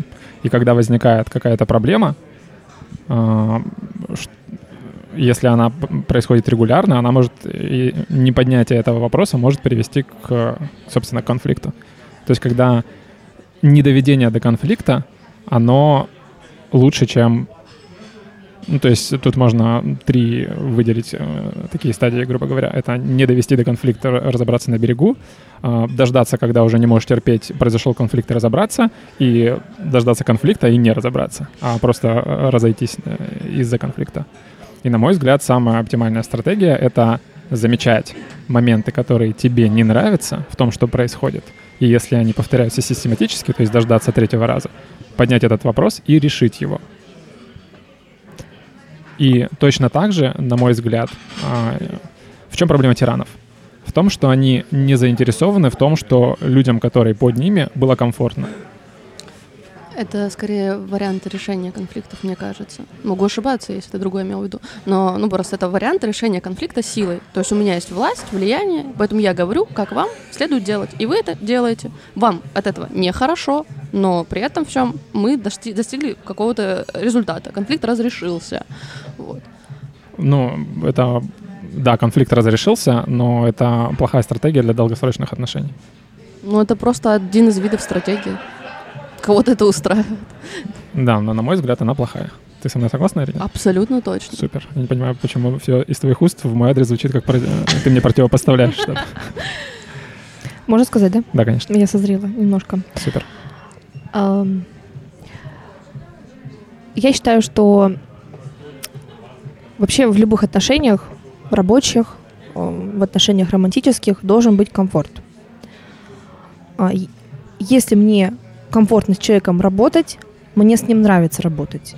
если мне будет с ним некомфортно работать, то мне с ним будет как бы, ну, не нравится работать. Я, э, если мне некомфортно, тогда э, я выскажу, что мне не нравится, мы вместе, может быть, сядем это обсудим, э, и если ничего в дальнейшем не изменится, тогда уже будут приниматься какие-то, наверное, другие меры. То есть я немножечко вот, ну, слушаю вас, да, я понимаю, о чем идет речь, но вот хочется, наверное, может быть, какой-то больше конкретики. Вот о чем мы говорим? Я уже запуталась. То ли о работе, то ли об отношениях. Вот давайте, может, А ты говоришь, тема узкая. У нас только широкая, что Ну, тут на самом деле, да, широкая тема, и, Я не говорил, что тема узкая, я сказал, что она уже, Уже, чем, чем женская. ну, может быть, да. А, Хочется вот, ну, как- какой-то взять конкретный пример. Давайте возьмем, разберем какую-то ситуацию, может быть. Ты хочешь к отношениям перейти? У меня просто было по плану переход к конфликтам в да? отношениях именно. Я давайте, просто, давайте перейдем. я просто до этого еще хотел поговорить об э, характерах человека и о связях о том, как люди с разными характерами э, по-разному вступают и переживают конфликты. То есть э, согласны, что эм, люди либо более, либо менее склонны э, к конфликтовать в зависимости от их характера? Ну, от темперамента зависит, конечно. Да. Ну, тут на самом деле очень много факторов. И темперамент, и ситуация, и гормональное какое-то расположение, и расположение духа, и там, ну, голодность, например. Мгм. Ну, типа, сытость или голодность. Ну, там очень много всего на это может повлиять, например. Окей, но я именно про характер говорю. Он же влияет? Конечно. Не хочешь об этом говорить? Да это понятно, ну, конечно, влияет. Потому А, что люди разные, у них разные э, типы, ну, как это, э, эмоциональной нервной системы. Типа кто-то более яркий, там, э, э, быстро реагирующий, кто-то менее яркий, менее быстро реагирующий. Вот. И этим все сказано. Конечно, там кто-то вспыльчивый, кто-то там э, на любую мелочь может подорваться, кто-то нет. Ну, вспыльчивость — это то, говорит о том, насколько человек склонен эмоционально реагировать. А я именно про то, насколько человек склонен избегать конфликта в зависимости от его характера. То есть есть люди, которые, э, которым супер важно, вот почувствовал, что назревает какой-то конфликт, он прямо сейчас готов разобраться, у него нет с этим проблем. А есть люди, которые э, чувствуют, что что-то возникает, но такое, не, я лучше... ну, То есть настолько желание избежать конфликта, что готов даже довести до более его высокой стадии. А я до этого просто упоминала про то, что, допустим, я бы раньше сказала, что я не конфликтный человек, потому что я раньше, ну, типа, часто вот такие вещи просто, ну, избегала. То есть я вижу, что конфликт, мне это не надо, я это не люблю. Я, ну, постараюсь либо замять, либо уйти. Ну, зачастую это обычно, конечно, с людьми, с которыми не так плотно взаимодействуешь. И по возможности просто перестаешь вот эту вот всю историю развозить. Вот. Но Интересно, что ты это отнесла к конфликтности, не конфликтности. То есть ты говоришь, что ты не конфликтный человек. При этом подразумеваешь, что ты человек, который лучше сразу э, поднимет вопрос, чтобы не доводить до конфликта. Нет, нет, нет, нет, нет. Ну, то есть я э, говорю, то есть раньше избегание конфликта — это как бы такая более приемлемая стратегия. Поэтому человек не конфликтный. Мгм. Ну, то есть, с моей стороны, конечно, и так ничего там, не, как это сказать, не было никаких предпосылок. Но если человек нарывается на конфликт, я стараюсь его избегать. Вот, ну так раньше было. Нарывается на конфликт, что ты имеешь в виду? Ну, инициатором конфликта могут быть обе стороны. Ну, типа, либо я, либо оппонент, правильно? Мгм. Вот. Ну, со своей стороны, я, конечно же, сделаю все, чтобы конфликта не было. Но если оппонент, типа, очень хочет конфликта, то я тоже постараюсь сделать все, чтобы этого не было. Э, Мне кажется, мы немного про разные вещи говорим. А, Поясни. Человек, который хочет а, стать инициатором конфликта. Не совсем понимаю, что ты имеешь в виду. То есть это... М. Можешь привести пример? Ну, Человек- возьмем кейс, да? То есть у нас разность интересов каких-то. М, Например, э, кофе. Ты бы не хотел, чтобы я на подкасте пила кофе, а я с утра приехала, очень хочу кофе. Вот. И я же могу сказать, да, ну бог с ним. Потом после подкаста попью, какая мне разница. Мгм. Вот. А могу сказать, слушай, я вообще-то приехала, тебе тут, ну, как бы помочь, ты меня попросил, поэтому будь добр, ну, ради кофе, давай, там все дела. Вот. Ну, можно же по-разному? Можно. То есть я в данной ситуации как бы развозить, там, говорит, ты чё, обалдел? Не буду. Я скажу, ну, ладно, как-нибудь потом. Вот, то есть я не инициирую конфликт. Опять-таки ты можешь сказать, в смысле, даже ты вообще как имела какое право даже спрашивать про кофе? Ну вот, то есть, а можешь сказать, ну, слушай, ну, если хочешь, ну, ладно, тебе можно. Вот. Ну, я же не про это говорил изначально. Так, ну, кто инициирует конфликт? иници... То есть можно же из этого развести конфликт, можно? Да, ты, Можно. ты говоришь о том, кто инициирует конфликт. А я Да. говорю о черте характера, которая говорит о том, человек откладывает конфликт или не откладывает. Но при этом в обоих случаях он может не конфликтовать, а просто поднять вопрос, что вот эта тема меня беспокоит. Давай Мгм. разбираться. И вот я говорю о тех, кто а, не может а, поднять этот вопрос до тех пор, пока он не дойдет до такой степени, э, степени что конфликта избежать уже невозможно. То есть он- То есть, если бы я пришла сразу с кофе, и ты бы, ну, был таким человеком, который, чтобы не развить конфликт, просто бы промолчал, правильно понимаю? Ну, вот в этом кейсе. Ну, допустим, да. То есть что-то, что меня не устраивает, например, а, Ну, да. ну, кофе плохой пример, потому что я не понимаю, почему. Если бы ты прям в микрофон так Ну, делал, например, вот это, да. меня бы раздражало. Ну, или у тебя эта аппаратура была бы дорогая, и ты переживал, что, ну, как бы, я разолью кофе, и все тебе, там, не знаю, Мгм. испорчу. Окей. Может быть такое.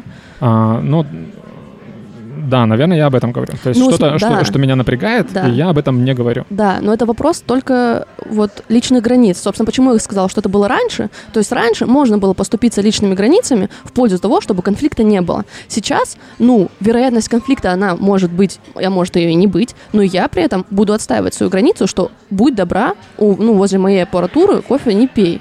Вот, правда, подать могут по-разному. Типа, не офигела ли ты? Или будь добра, пожалуйста. Ну, очень надо, ну, там, все такое. Вот здесь вот и разделение. То, как ты подаешь, это инициатор ты э, конфликта или нет. То есть если ты ведешь себя неподобающе, грубо, вызывающе, то ты сразу идешь на конфликт.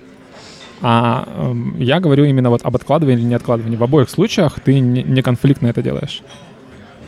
Ну да, просто я говорю, раньше бы я эти границы, ну, возможно, даже промолчала. Сейчас, ну, отстаивание своих границ считаю важным. Я в любом случае бы уже сказала. Мгм, окей. А, Лера, Да? такой вопрос. М, Просто все так интересно рассуждают, и я прямо, ну, отключаюсь от всего этого. Э, Как ты считаешь, ты можешь сразу, как только чувствуешь приближение какого-то конфликта, ну то есть э, в ситуациях, когда тебя что-то не устраивает, ты сразу поднимаешь этот вопрос, или ты терпишь до определенного момента, когда ты уже не можешь это выносить? Наверное, в семи ситуациях из десяти я постараюсь сразу и То есть ты просто- более склонна на корню ситуацию разобраться с ней, чем ждать, пока Да. дойдет. А зачем ждать? Чтобы что? Чтобы он стал еще больше? Нет, Чтобы тут- стала ситуация еще хуже? Тут, тут вопрос не для чего, а насколько человеку характер это позволяет. Потому что э, может быть у человека такой характер, что он а, ему сложно. Ну, то есть э, тяжело. Закрытым людям трудно это все делать, да. Тут даже не в закрытости, а мне кажется, это связано с чертой характера уступчивость, когда люди переживают о том, что чувствуют другие, больше, чем чувствует он сам. И он готов жертвовать своими чувствами ради чувств других людей. И если... То есть можно взять двух людей, у которых одинаково эта черта характера э, проявляется, но один ее осознает и прорабатывал, и научился а, вопреки тому, что ему некомфортно все равно понимать этот вопрос и защищать себя, а другой человек, у которого нет такого опыта, вот он ну, то есть, если человек поднимает сразу вопрос, это не значит, что у него характер такой боевой. У него может быть очень мягкий характер, но он просто натренировался, он знает, что себя нужно защищать, потому что это в итоге может привести в долгосрочной перспективе к большим проблемам. Но умение защищать себя в большинстве случаев это приходит только с опытом, на самом деле. Ну, естественно. Ну, Поэтому, нет, если не- это какой-нибудь школьник или студент, и, ну, не каждый, допустим, готов себя защищать. Даже, допустим, 30-летний человек, не каждый готов себя защищать, потому что с ним не происходили те или иные ситуации в жизни. Но это когда- зависит от черты характера. Да, Если характер боевой, человек, он может э, даже во вред всем делать так, что его вообще никто никогда не тронет. И как это ему будет вредить? Тем образом, что их с ним никто не хочет никогда, не захочет дело иметь. То есть здесь важен баланс. Да. А, нужно уметь и себя защищать, и о других людях думать. И тут две крайности. Либо ты очень э, себя защищаешь, но при этом ты во вред другим это делаешь.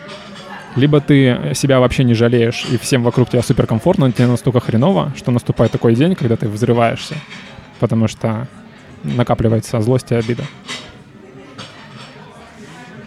Ты говоришь, что в 7 из 10 си- э, ситуациях, то есть на 70% ты эм, склонна поднимать вопрос. Да. То есть э, для тебя это не настолько дискомфортно. Так всегда было или ты к этому пришла? Нет, я к этому пришла спустя много-много лет. То есть тебе, тебе было сложно поднимать этот вопрос? Да, но просто некоторые жизненные обстоятельства меня заставили мой характер подредактировать немного, Мгм. поменять. И поэтому пришлось, пришлось. Ну, я склонен думать, что характер не меняется, просто ты учишься, э, ты его осознаешь и учишься э, вести себя в соответствии со своим знанием своего характера. Я тут не согласна. То есть ты считаешь, что э, ты стала себя так вести, потому что тебе стало просто комфортнее? Просто жизненные обстоятельства они заставили это сделать. Они вынудили это сделать. Допустим, если взять себя там в 15 лет и в 30, и ну, сравнить конкретно только характер, он абсолютно разный. Мгм. Ну, хорошо. Даша, Леня, вопрос. у меня к тебе. Нет, у меня к тебе. Насколько ты склонна э, предотвращать э, конфликт э, заранее? Это зависит от э, отношений, в которых я состою с человеком. У меня с этим есть сложности определенные. А, Если э, коснуться работы, каких-то отношений с людьми, с которыми я мало знакома, с которыми у меня деловые отношения, то здесь, да, все просто, я могу отставить свои границы, не доводя ситуацию до конфликта. Но что касается семейных отношений, у меня, э, как бы так сказать, э, люди со стороны мне говорят о том, что я вот правильно сказала Маша, э, зависит от того, как ты подаешь информацию. Мне кажется, что я вроде бы подаю мысль совершенно безобидно, позитивно настроена к этому, а люди со стороны говорят, да ты типа вообще офигела, ты почему так разговариваешь? Там, я, якобы я начинаю хамить, а, повышать голос, хотя мне кажется, что я доношу определенно, ну, определенную информацию э, спокойной интонацией, но люди говорят, что это не так. И на этой почве у меня э, возникают конфликты. Э, Что касается там процентовки, я даже не знаю, в каких, в каких случаях я не довожу ситуацию до конфликта, а, а в каких я там... В общем, это очень сложно. У меня-то как-то с этим есть определенные трудности. Э, Например, я, когда общаюсь со своей мамой, я с ней очень часто общаюсь, м, у нее постоянно ко мне какие-то претензии, какие-то замечания, там, то я сделала не так по ее, то я руль не так повернула, то поворот не показала, то я не то купила. И я вроде бы пытаюсь ей объяснить, что на самом деле не так, мам, ты воспринимаешь все в очень каком-то негативном ключе. А она, у нее любимая эта фраза «ты мне хамишь». Вот, ну, вот у меня очень часто такое происходит, и у нас на этой почве возникают очень серьезные конфликты. Мгм. Окей, ну как, как бы ты сказала, когда ты замечаешь, что тебя что-то не устраивает, ты скорее склонна сразу об этом сказать, или ты склонна промолчать и подождать, Мгм. чтобы до более серьезного? Да, я об этом говорю, но тут проблема в том, как я это говорю. Ну, тоже такой вопрос. Мы, Да, мы поняли, но что... я, я всегда это говорю. Просто в некоторых случаях у меня все как бы э, устаканивается и решается без... Ну, мы, мы не доводим до конфликта, а в каких-то случаях просто конфликтуем и, и сремся. То есть у тебя нет проблем с тем, чтобы сказать о том, что тебе не нравится, а у тебя проблема с тем, как на это реагируют другие. Э, Проблема в том, как я, скорее всего, это преподношу. По крайней мере, тебе так говорят. Тебе не кажется, что ты как-то странно преподносишь? В каких-то случаях, да, возможно, я слишком груба, э, ну, просто в каких-то моментах я даже не замечаю, что я говорю как-то слишком э, эмоционально, начинаю хамить, ну, это все вот нужно меня записать на видео, потом показать, сказать, Даш, вот, смотри, ты вот так себя вела. Мгм. Или записать мне на голосовое, а потом вот, слушай. Ну, мы тебе покажем.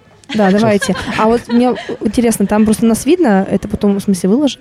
Да, я разве тебя не предупреждал, что это на видео все записывается? Меня Не, ну тоже я- не предупреждал, кстати. Я с самого начала просто увидела картинку, ну, я сижу, смотрю на себя, вроде, вроде нормально. Просто картинка ты думала, Да, да, на чтобы, на девочек чтобы, смотрю. чтобы мне удобнее на тебя было смотреть, да? Да, девочек хорошо А видно. видно? Да, Я тоже Маш, хочу тебя тоже видно. Окей. Короче говоря, у тебя нет сложности с тем, чтобы обозначить, что тебя что-то не устраивает. Ну да, я могу сказать, что меня это бесит. Мгм. Это хорошо. Ну, то есть, эм, хорошее качество а, отстаивать свои границы. Но мне говорят, что я эгоистка. Да, такого.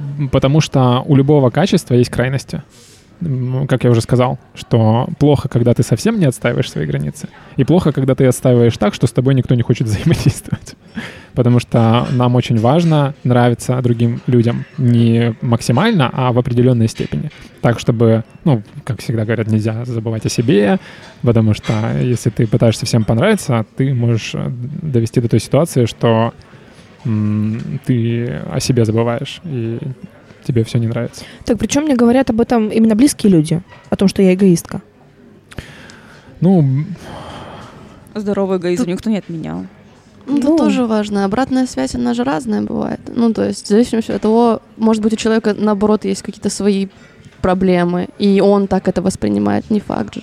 Важно понимать, что идеальных людей не бывает. Да. И близкие люди, как правило, это те люди, которые хотят для тебя добра. Просто они проявляют это вот таким вот образом. Никто не знает, как делать правильно. Нас этому не учат. Мы живем жизнь и учимся, как это делать правильно. Поэтому важна обратная связь. То есть тебе не нравится, ка- как с тобой разговаривают, как реагируют на твои зам- замечания или на что-то твои близкие люди. Ты им говоришь об этом. И когда они знают об этом, ты по- постоянно это повторяешь, они могут это принять к сведению. Ну, тут важно, как ты это говоришь, э, что именно ты им доносишь и так далее. Мне кажется, здесь важно с обратной связью разобраться. Э, ну, типа, они говорят, вот ты там э, какая-то грубая. Ты говоришь, хорошо, давай, ну, типа там, что за ситуация? Почему тебе показалось, что я грубо, что я такого сказала? И тогда ты сможешь понять, ну, почему у них такое мнение. Мне кажется, так. Маша, мне на это отвечают, ой, все, на этом разговор закончен, э, типа, все, я не буду повторять тебе это в пятый раз, Даш, иди. Ну да, потому что они уходят в защиту. Ты говоришь им, что они делают что-то неправильно. А людям не нравится осознавать, особенно взрослым людям. Потому что взрослый человек — это человек уверенный, что он уже идеальный. Не учи мать, ну да, не он, учи всю, мать. он всю да. жизнь прожил, и он знает, как быть идеальным. А ты ему говоришь, вообще-то ты делаешь не идеально. И все, и у человека сразу срабатывает защитный механизм, потому что нам некомфортно э, чувствовать себя неправильными, мы сразу этого стыдимся, мы, нам не нравится чувствовать стыд, и мы придумываем причины, почему все не так. Ты грубая, ты э, не учи мать и так далее. Ну, слушай, здесь вообще, ну, разные, конечно, могут быть ситуации. И, возможно, есть какая-то доля правды в этом, но если человек не выдает тебе аргументов, почему он так считает, то, вероятно, возможно, у него, ну, типа, вот что-то его просто цепляет, у него нет аргументов. А если они есть, ну, просто нужно попытаться их вытащить, тогда это будет реально полезная обратная связь для тебя. Ну, мне так кажется. Мгм. Причем у меня, можно досказать еще, Конечно. А, у меня абсолютно противоположная ситуация с мамой и с папой. Мама говорит одно, а отец, ну, у меня отцу 55, а, и он говорит, Даш, ты знаешь, я, говорит, в том возрасте был таким идиотом, а ты, говорит, такая умная, блин, такая сообразительная, все у тебя прям по полочкам. И вот он мне хвалит, а мама говорит, ну ты и дура. Ну, вот такое бывает у меня. Добрый и злой полицейский, честно. Да, да. Ну, баланс, конечно, во всем важен, но мне кажется, у тебя немного поменены роли местами. Потому что, э, ну, во-первых, э, говорить своему ребенку, что он дурак, это то, чего делать, на мой взгляд, нельзя ни в какой ситуации. Но э, если говорить про роли родителей, э, они должны быть разные. То есть, на мой взгляд, мать — это та, которая должна всеми способами проявлять любовь к своему ребенку. Ре- Ребенок должен чувствовать себя любимым. Это не значит, что отец должен ненавидеть своего ребенка. Он тоже должен проявлять любовь, но отец, он должен быть больше рациональный. То есть, если ты делаешь что-то неправильно, ты должен знать о том, что ты делаешь что-то неправильно. Потому что если ты делаешь что-то неправильно, тебе говорят, ты молодец, и мы тебя любим, то ты будешь не знать, что ты делаешь что-то неправильно. О, Давай. Ты затронул гендерную позицию. А я просто, ну, это вообще моя любимая тема.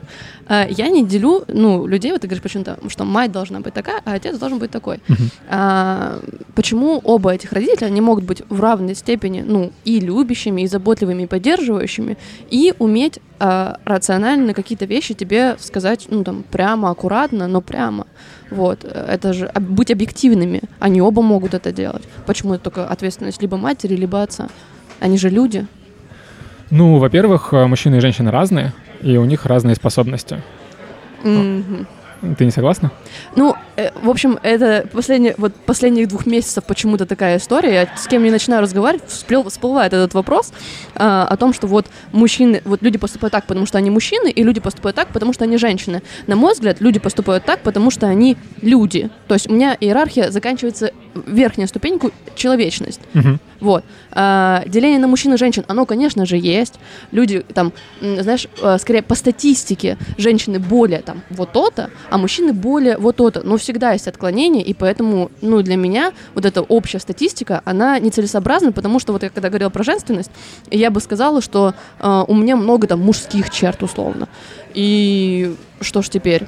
Это значит, что я не женщина? Ну, нет, абсолютно. Просто я человек, у меня разные интересы, разные вкусы, разные там э, какие-то э, взгляды на жизнь, и это нормально. А в чем вопрос?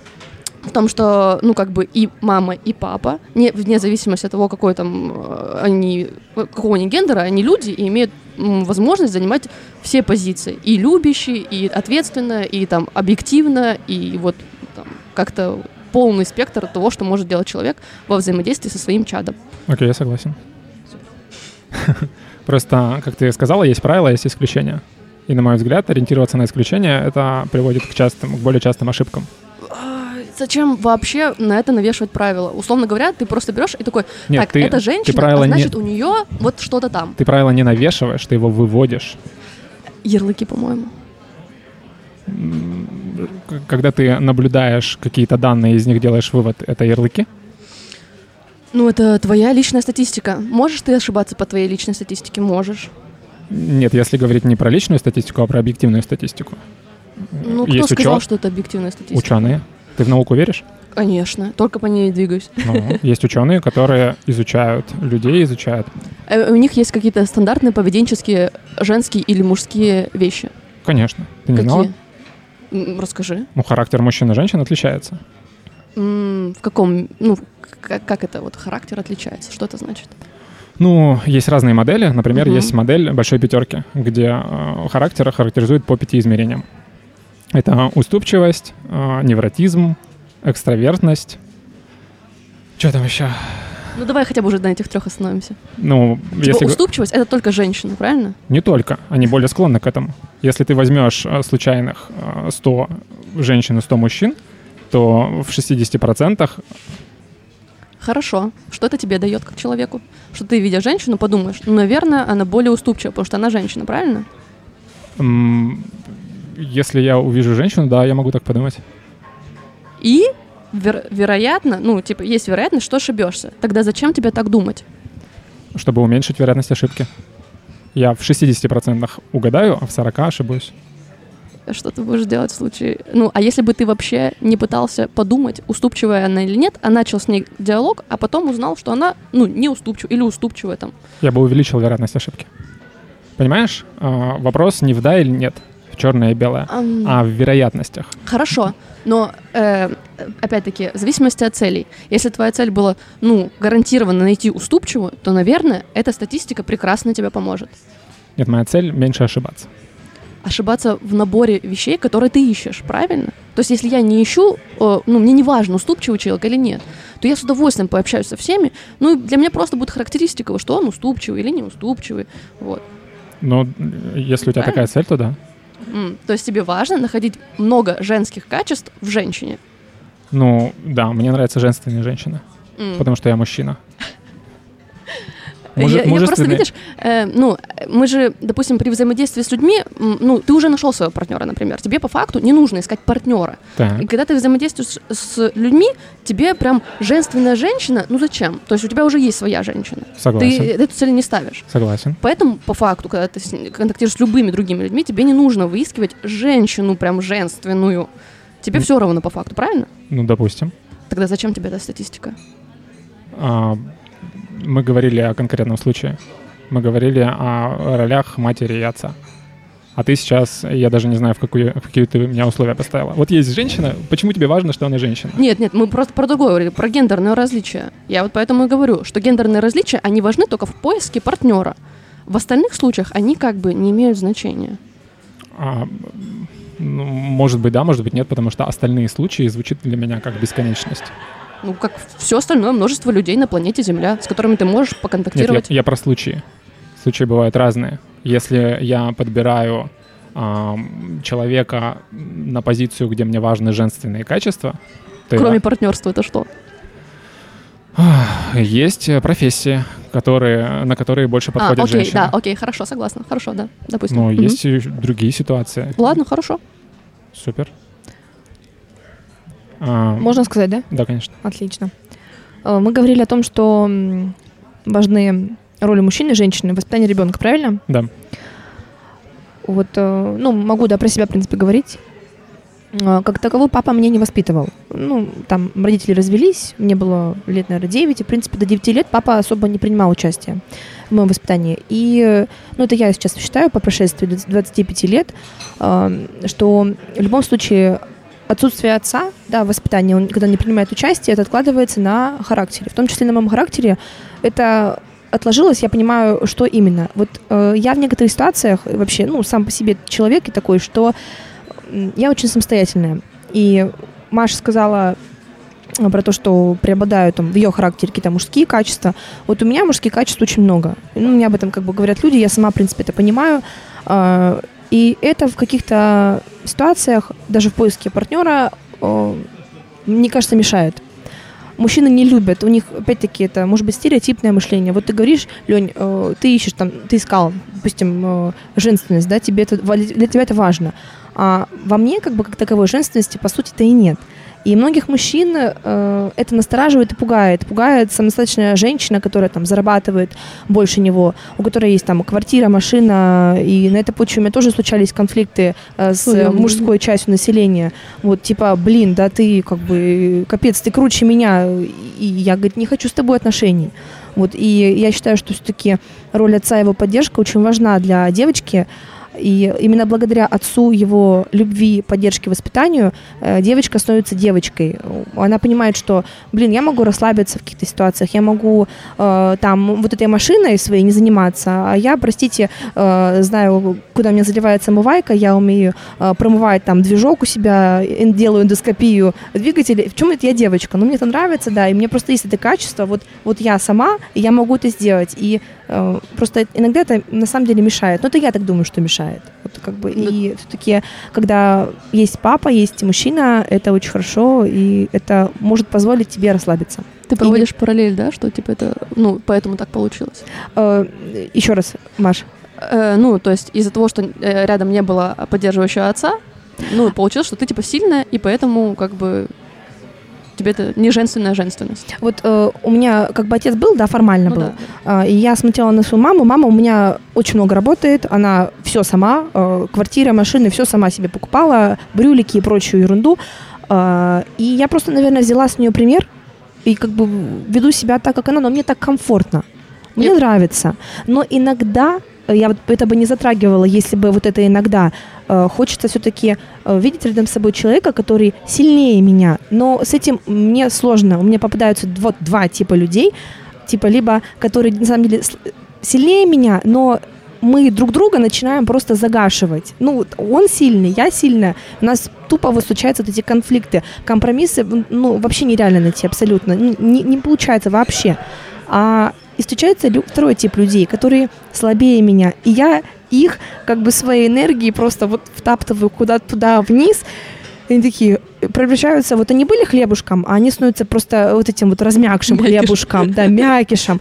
Они неплохие, нет, они просто другие. И вот у меня сейчас, ну, как бы отношения, да, может быть, я даже замуж там выйду, я не знаю. У меня уже были попытки э, с человеком, который мягче меня, но этот человек, например, он дает мне ту поддержку, он может приготовить поесть, он может помыть посуду, и ему не влом это сделать. И я на него смотрю иногда думаю, блин, вот кто из нас мужик? Как бы я, получается, что я мужик, а он занимает более такую женскую позицию. Куда мы то ушли, да? Я понимаю, нет, нет, мне пора это, это вот ровно про то, что я говорила, про то, что люди есть люди, и какая разница, что там ты у тебя какая-то мужская а позиция, а у него а женская. Вы договорились, вам комфортно вместе, какая разница? Ну, кому это важно? Маш, а знаешь, э, при, прикол в том, что рано или поздно, и у меня сейчас такая ситуация случилась, э, становится некомфортно кому-то из э, вот двух партнеров. Сейчас мне говорят, что да, что ты домой тащишь эту работу, ты заколебала, я хочу вместе с тобой провести время, а я не могу, у меня просто работа. Вот после работы у меня еще есть работа. Не, ну это и, говорит, я, говорит, нет, нет, он, говорит, я, говорит, ну там, должен мыть там посуду, готовить, там, мол, я как девушка там себя веду. Ну, вот на этой почве у нас случаются кстати, конфликты? Ну, это, мне кажется, чуть другое, потому что это просто разделение обязанностей. И вообще для меня партнерские отношения, они вот, э, ну, в идеале э, поровну партнерские. То есть если мы оба работаем, мы оба занимаемся, ну, договорились о том, как мы ведем домашний быт, там, э, по возможности поддерживаем, помогаем. Если кто-то сегодня там сильно устал, то, конечно, я поддержу, там, по-моему, ну, сделал больше, там, по дому, например. Вот. Просто вопрос договоренности. А вот, кстати говоря, что ты сделала связку, типа, что отец и поэтому сильно, я тоже считаю, что у меня, ну, вот, как я говорила, много мужских качеств. Но у меня был отец в семье, поддерживающий, заботливый. У меня в целом очень хорошая семья, вообще обожаю. вот, классные родители. Э, и, ну, как бы при этом, при всем, ну, я вот такой человек. То есть у меня тоже, ну, каких-то прям супер мягкости. Ну, я могу подстроиться, я достаточно адекватный человек, не то, что там все там супер камень. Вот. Но при этом, при всем, у меня есть своя позиция, у меня есть свое мнение. Я за то, чтобы люди были в равных отношениях, партнерстве, вот, а не то, что там, если мужчина так сказал, то я как женщина обязана подстроиться. Нет, никогда такого со мной не будет. Я, ну, типа, нет, мы можем договориться. Если ты реально говоришь адекватные вещи, э, я, ну, аргументы приводишь, я согласна с тобой, я с тобой вместе, мы идем в одну сторону. Я поддерживаю тебя. Но подстраиваться, угождать и как-то просто там вот это все, оно уж не мое. Ставлю свои 5 копеек. Лень, ну, мы с Машей так хорошо общались, в принципе. Ты, ты- ты нам не нужен. Ладно, я шучу, это шутка. Простите, пожалуйста. Мы тебе прощаем. Спасибо. По поводу влияния э, отсутствия воспитания отца на характер, мне кажется, это не влияет. Насколько я знаю, ученые пока не определились с тем, что влияет на то, какого человека характер. Это может быть абсолютно рандомно. А, Естественно, наличие э, отца в семье влияет. Есть э, много данных, подтверждающих говорящих о том, что очень сильно отличается то, какие получаются дети в семьях, где оба родителя, где только один родитель, где э, отец э, проявляет себя как отец или вообще никак себя не проявляет и так далее. Это все, конечно, влияет на психику человека, но не на его характер. У меня больше интересный вопрос. Вот а, ты говоришь, что мне интересно там, ну то есть э, у тебя есть мужские признаки в твоей жизни, что ты работаешь, а, что ты в машине разбираешься, ты это все делаешь потому, что тебе хочется и интересно, или потому что эм, ты думаешь, что так нужно делать, и ты скорее вынуждена?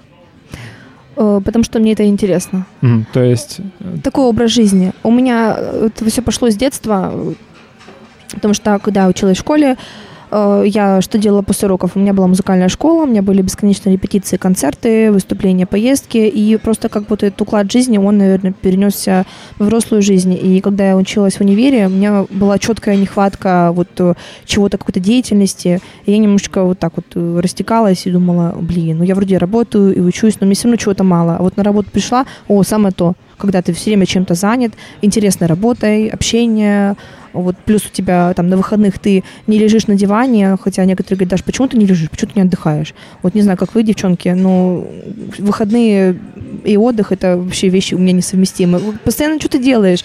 То тебе надо поехать сюда, а то ты гуляешь, то ты в горы идешь. Это как коллеги типа спрашивают, ой, а что будете делать на выходных, на 23 февраля? Все такие, о, мы будем спать. Я говорю, круто, а я на Смольный водопады пойду, в горы пойду. Ну, они такие, «М, понятно. Ну, как-то, ну, это нравится. Это вот мое. это черта характера. Да, просто, наверное, такой темперамент. Вот, Да, есть черта характера, называется Шило в доб- жопе называется. добросовестность. а, ну, Его можно ну, тоже, еще- наверное, да. Я думала, шила в жопе. Его можно, одно и то же. Одно и то же, в принципе. его можно разделить на трудолюбие и любовь к порядку. То есть э, либо ты не можешь ничего не делать, либо ты любишь, когда все работает и все правильно. И вместе это все образуется, образует такую черту, как добросовестность.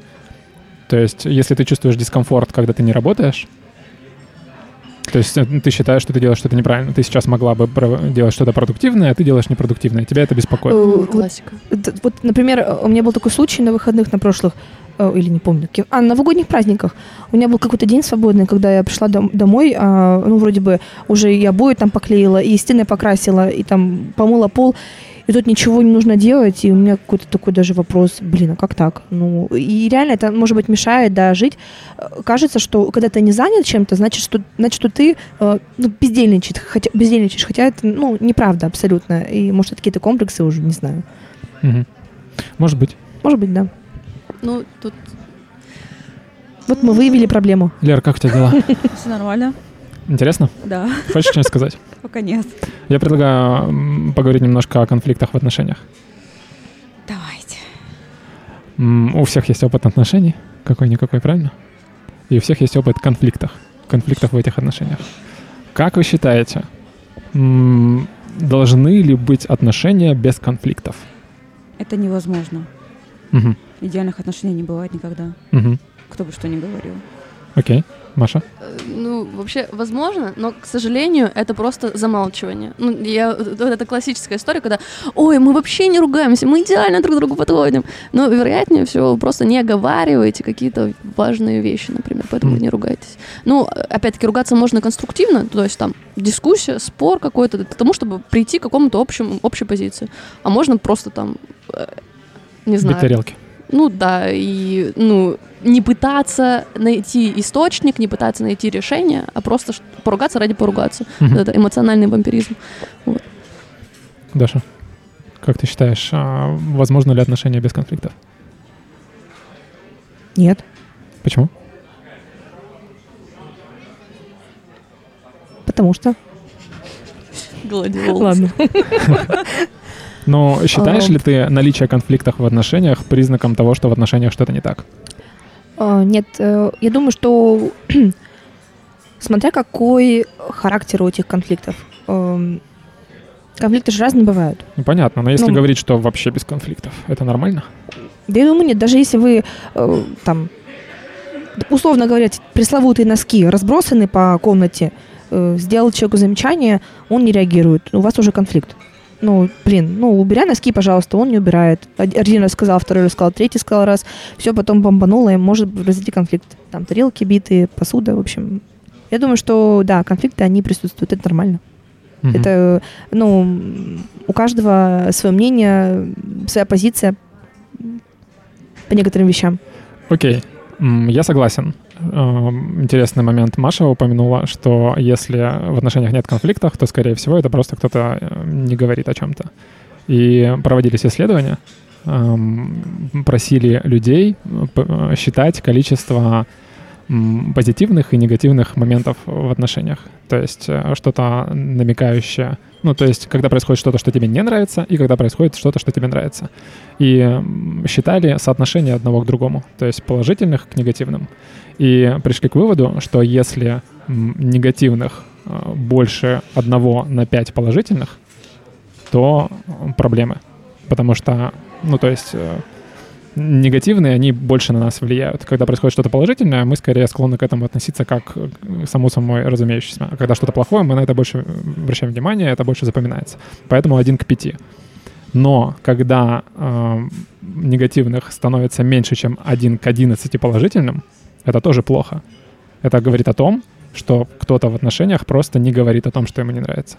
То есть, э, если негативных больше, чем 1 на 5 положительных, то вероятность того, что через полгода или больше отношения закончатся, она достаточно высокая. И если негативных меньше, чем 1 на 11 положительных, точно так же вероятность того, что через полгода эти отношения закончатся, тоже начинает возрастать.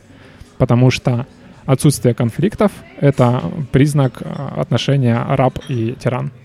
Один человек настолько боится говорить о том, что его что-то не устраивает, что молчит, и такие отношения не работают, потому что этого человека накапливается то, о чем мы говорили. То есть ты не поднимаешь вопрос того, что тебе не нравится. И это приводит к, а, либо просто к прекращению отношений, либо к срывам и так далее. Ох уж этот баланс везде и всегда. Да. эм, Почему так происходит, что эм, наличие конфликтов, они способствуют отношениям? Ну, то есть, как я уже сказал, отсутствие конфликтов приводит к тому, что отношения заканчиваются. Почему нужны конфликты, э, чтобы э, отношения продолжались, на ваш взгляд? Даша, ты как думаешь? Почему отсутствие конфликтов это плохо, а наличие умеренное? Я не говорю, что когда конфликт за конфликтом каждый день, а вот один к пяти. Пять положительных моментов, один конфликт. Почему именно конфликты необходимы? Чтобы Ну, отношения работали. Ну, это полезно для отношений. Таким образом мы можем узнать, э, что человеку нравится, что ему, допустим, неприятно, как-то над этим поработать. Но опять-таки это вот, э, ну, говорили о том, что мы не подстраиваемся друг под друга, но я думаю, что конфликты способствуют как раз-таки подстраиванию, нахождению компромиссов и делают отношения более здоровыми. Ну, в принципе, это очевидно. Думаю, что конфликты это, ну, они позволяют отношениям развиваться, делать их более качественными, выводить на новый уровень. Мгм. Маша, ты что думаешь? Почему Ой. нужны конфликты? Ну тут смотри, получается как? Э, люди э, имеют какие-то разные мнения, и в моменте, когда мы их озвучиваем, и мы понимаем, что они разные, мы ведем какую-то либо дискуссию, например, мы пытаемся узнать друг друга получше, сделаем какую-то аргументацию. По итогу, вероятнее всего, придем к какому-то общему пониманию, как думает человек, чем он живет, чем он дышит, и тем самым лучше начнем понимать друг друга. Э, ну, вот это вот, э, мне кажется, ключевой момент, почему конфликты, ну, опять-таки, помимо того, что мы решаем какие-то проблемы, которые нас волнуют, да, что там э, носки нас не устраивают, вот, а, мы еще можем понять, почему человек это так там триггерит, например, дойти до какой-то, может, глубины истории, как круто, и ты понимаешь человека сильно больше. Ну, то есть есть же эта притча, блин, простите, про яблоки в курсе, что люди, по идее, они не рождены половинками друг друга, такого не существует. Люди становятся половинками друг друга, когда они вместе, э, их жизненный опыт, он их обрабатывает. Вот. Какие-то общие ситуации, общие там э, проблемы, решения, там, горести, радости, вот это становится делать людьми, ну, парой конкретно, вот. Поэтому конфликты здесь никуда без них. Мгм. Я схожа с Дашей. Можешь э, сформулировать? Конфликты помогают нам друг друга понимать. И также, когда люди, допустим, вступают в отношения, мы же все равно так или иначе будем конфликтовать, и мы друг другу притираемся. И так или иначе конфликты будут возникать. И конфликты нам поднима- э, помогают поднимать друг друга. Мгм. Ну, я не скажу, что конфликты помогают. Ну, не всегда, но все-таки они помогают. Э, Я скажу, что просто конфликт — это неотъемлемая часть э, долгосрочных отношений, потому что люди разные, и э, неизбежна ситуация, когда человек делает что-то, что не устраивает другого. И когда так происходит, он об этом должен сказать. Если он об этом не скажет, он будет это терпеть. Ему что-то не нравится, он ничего не говорит, и это накапливается. Это превращается в обиду, в злость и так далее. А, Когда он об этом говорит, он говорит другому человеку, что ты мне не нравишься в каком-то смысле. То есть ты не идеальный. Когда мы с тобой познакомились, мы друг другу супер понравились, стали там э, встречаться, отношения завязались, прошло время, и выяснилось что-то, что не нравится. Когда тебе это говорят, это неприятно, и происходит эмоциональный ответ. То есть вот как, например, а, ро- родитель может отреагировать, да, сразу закрыться. «Ну, Ты несешь чушь, не хочу с тобой разговаривать и так далее. Либо это зависит от характера человека, он может просто расстроиться, но перебороть себя и выйти на диалог. Но в любом случае это приводит к недовольству. То есть э, сначала одному человеку что-то не нравится, он находит в себе силы, говорит об этом другому, и другому человеку это не нравится. То есть мы ситуация, мы в ситуации, когда обоим людям что-то не нравится, потому что они хотят быть вместе в средний долгий срок, но они не идеальные, как выяснилось. И когда э, это неизбежно, и если это происходит слишком часто, то есть это говорит о том, что люди слишком разные. То есть слишком мало точек соп- соприкосновения. Носки не нравятся, еда не нравится, фильмы совместные не нравятся, все не нравится. Зубная паста, тюбик, вот это история. Да. А, но ситуация, когда все нравится друг друге, она тоже маловероятна. И когда так происходит, скорее всего, это потому, что один человек, ему не нравится, но он ничего не говорит, он молчит. А другой кайфует.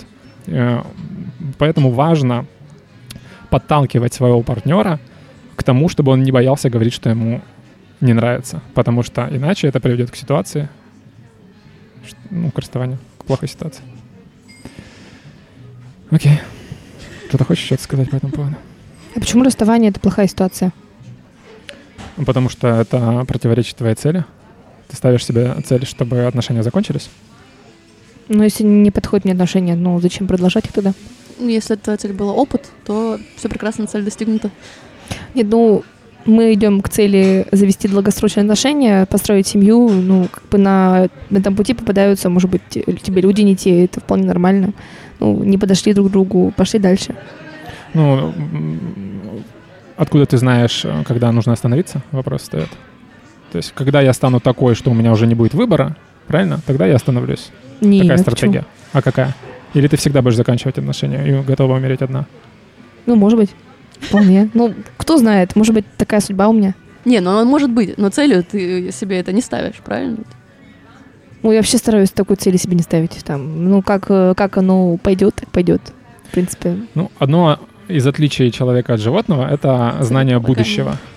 То есть, э, когда люди изобрели будущее, это было самое грандиозное, на мой взгляд, изобретение. То есть мы знаем, что время идет, и что чтобы завтра было хорошо, сегодня нужно поработать и так далее. И мы знаем, что Ам, Если мы хотим найти партнера а, на долгосрочные отношения, мы должны понимать, что с течением времени вероятность того, что мы это сделаем, она только уменьшается. Во-первых, потому что количество свободных партнеров э, со временем становится все меньше, а во-вторых, а, ну тут у женщин и мужчин разная картина, с возрастом твоя, твой статус может изменяться. И количество желанных, э, на твой взгляд, партнеров тоже может сокращаться. В том смысле, что они на тебя уже смотреть не будут. Ну, ведь если человек мне не подходит, э, ну, не можем с ним примириться во взглядах, сойтись, тогда ну, мне оставаться, допустим, с тем, э, кто у меня вот, вот на данный момент, да, сейчас есть партнер. Даже если он мне чем-то не нравится, неприятен, я тебе больше скажу, ты не, не найдешь человека, с которым у тебя сой- сойдутся взгляды. а вдруг? Ну, тогда это поиск идеала. Это то, Ну, чем- это нереально. Да, это, это невозможно. Это бесконечная история. Это частая проблема, на мой взгляд. У меня тоже такое было. Я 10 лет потратил на поиск идеальной девушки. Всем привет. Меня зовут Леня, я идиот.